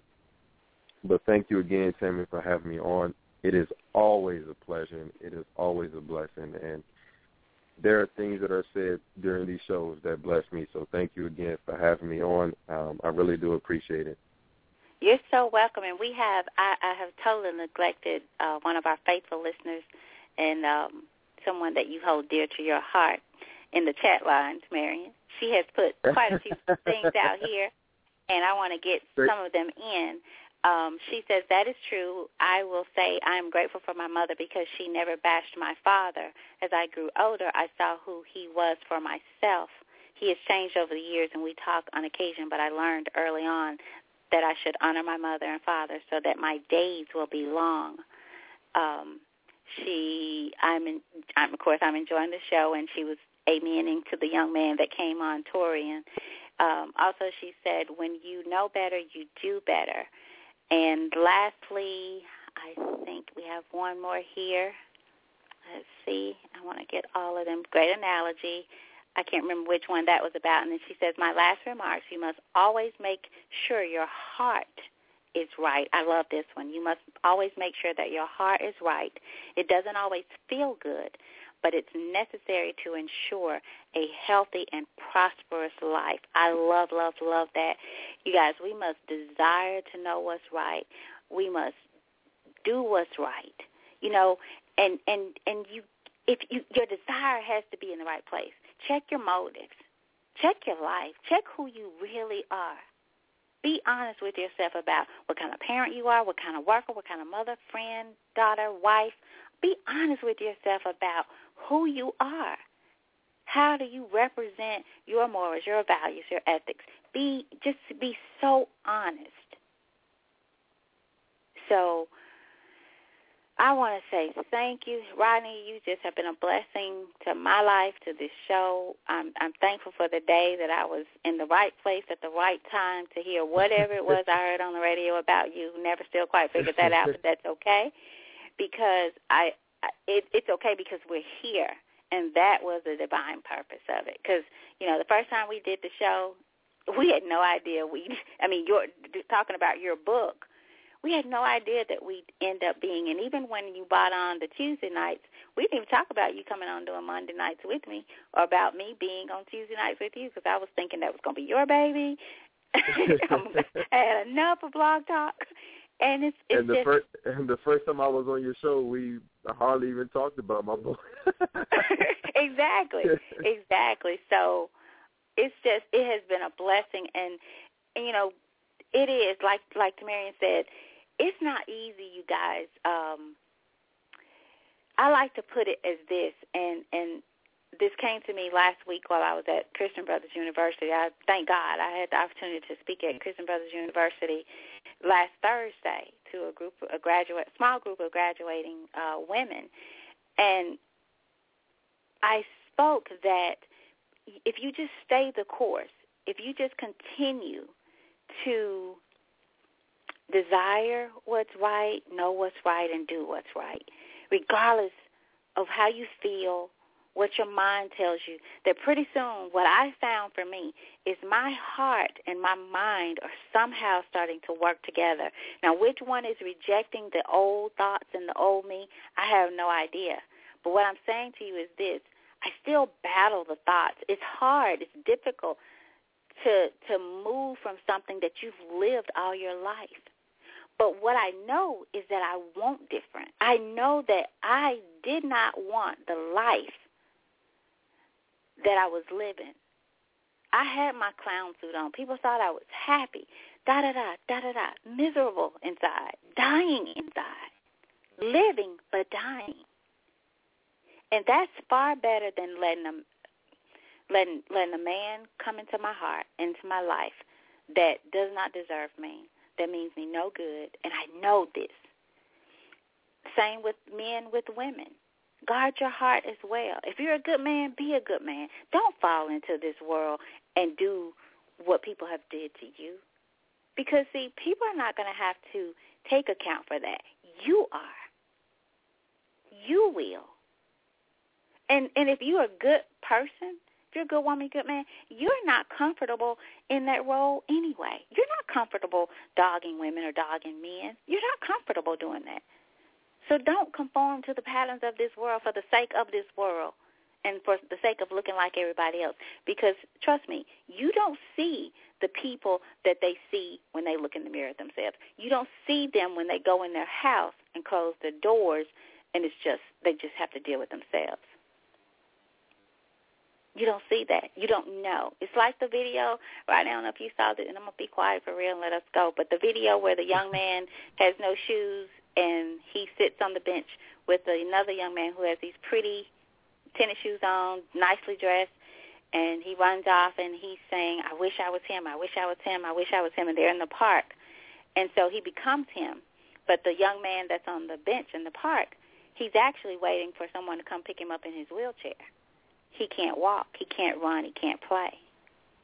And so oh, he wow. changed his life I have to send that to you. I think I thought I sent it to you and to Marion. I think but, you tagged you tagged me um in a video earlier, and I, I saw two boys sitting on the bench, but I, I, I so far I haven't had a chance to look at it. But I think you tagged me in it um, earlier. It. It's a must see because what he this this young boy did was I wish I was him. He wanted the things that he had on that he looked like he had, but this young man was sitting waiting for it looked like his grandmother or t- caretaker to come get him, pull, his, bring his wheelchair to get him so that he could leave. And she pulls up saying, "Sorry, it took so long." Well, he just exchanged his life based on what he saw. Because he's sitting there, he's got his pretty shoes on and all that, but he can't walk. You never That's know incredible. what people. Yeah, that's deep. You never know. You see the clown suit, you see the smile, you see the pretty face. You never know what they're going through behind closed doors. And so you're trying to be like them and wish you were them, and you can't be yourself, and you don't know who you are. Wow. So think about that. That being said, this has been wonderful. Thank you, Rodney, again. Thank you to Mary and all our listeners in the chat line, um, and and that hung in here with us for a few minutes later. Uh, Rodney, if you don't have anything, I just we're, we are on tomorrow night, right? Um, as far as I know, we'll have to confirm it, but uh, as far as I know, we are we are back on tomorrow. Okay. Well, why don't you guys just just try us anyway? Um, and if if hey, if nothing else, Rodney, we have part two on this because I could still go on on this one. But um, it sounds it sounds like it. I, I, I, So- could, I could too, except it's already after eleven o'clock on the East Coast. you never sleep anyway, so don't. I don't know Yeah, how that, you that function. is true. That is true. I- I told don't you know. teachers take naps. Teachers take naps. We don't go to sleep. well, thanks to everyone, and you guys know that I have to end with um my cousin's favorite song because once again she's out there, and as she is always, and her favorite song is "Change Gonna Come." So how appropriate for this topic as well. So special thanks to my cousin Diane out of Georgia for listening in and always being uh, just one of my greatest supporters. So honored and so so blessed to have family that that that just supports you. Um, she's not waiting till we blow up, Rodney. She's she's with us now. So hey, when we, hey, we, that, that means that blow means up, when we blow up, she'll be a part of the explosion. that's right. She's gonna be right there, taking care of everybody when they come in. She's gonna be the, the king, queen, and the queen. hey, I'm, hey, I'm cool with it. so I am thankful. Thanks everyone. Don't forget to to just kind of tune in and, and be watchful for tomorrow. Um, we'll probably do something either way. So let's just uh, just come back with us and and tell some people about Monday and Tuesday Butterfly Evolution. Uh, have any show ideas? Contact us. Uh, be sure to get Rodney's book. Tell him again on Kindle and what's Nook? I think you said. yes, uh, the title of the book is uh, "From the Heart of a Teacher." Okay. Okay. All right. Well, that being said, you guys are going to hear Sam, and we'll see you back here tomorrow. Thanks, everyone, for listening. And Rodney, special thanks to you. Not a problem. Thank you so much. Okay.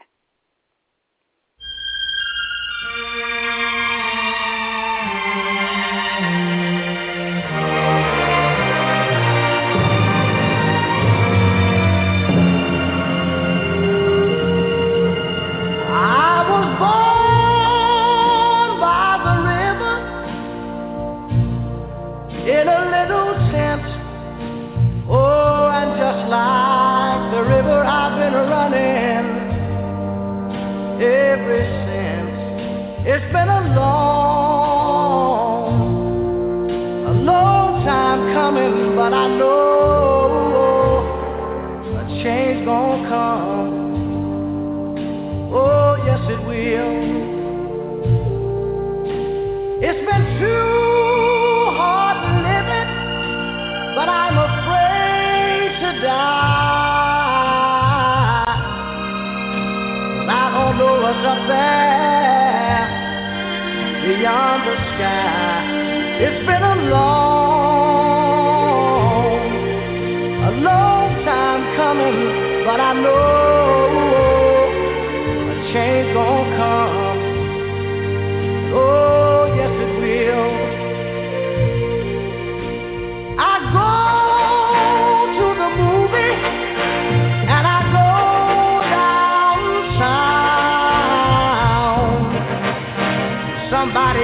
telling me don't hang around. It's been a long, a long time coming, but I know a change gonna come. Oh, yes it will. Then I go to my brother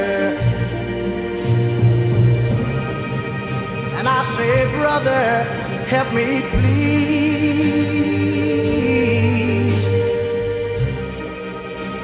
But he winds up knocking me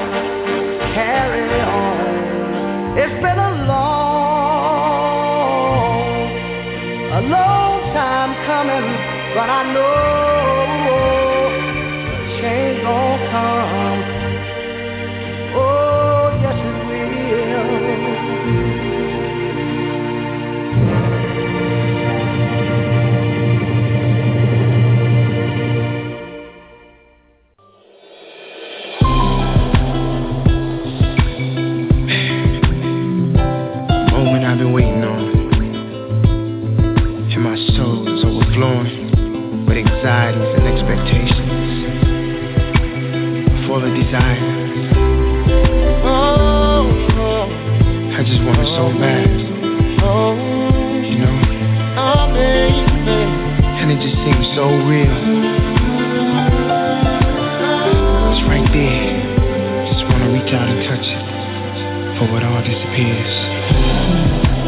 Sometimes it feels like, like everything is passing me by. Every now and then My ship has gone and sailed away, but I, I gotta be strong. Gotta hold on. It won't be too long. Now the tide is coming in. I see the waves out there on the ocean. My ship is coming in. Just the horizon. And where ends. Out there on the ocean. Know my ship is coming in. So don't leave me hanging. I've been waiting too long for this moment. My ship has finally come. I will travel seven seas. I will even go wherever the wind me. I'll do anything to find my destiny. It's like fighting with gravity, and it's bringing me down. If this world is really round, then tell me how. It's just alone for you to come around.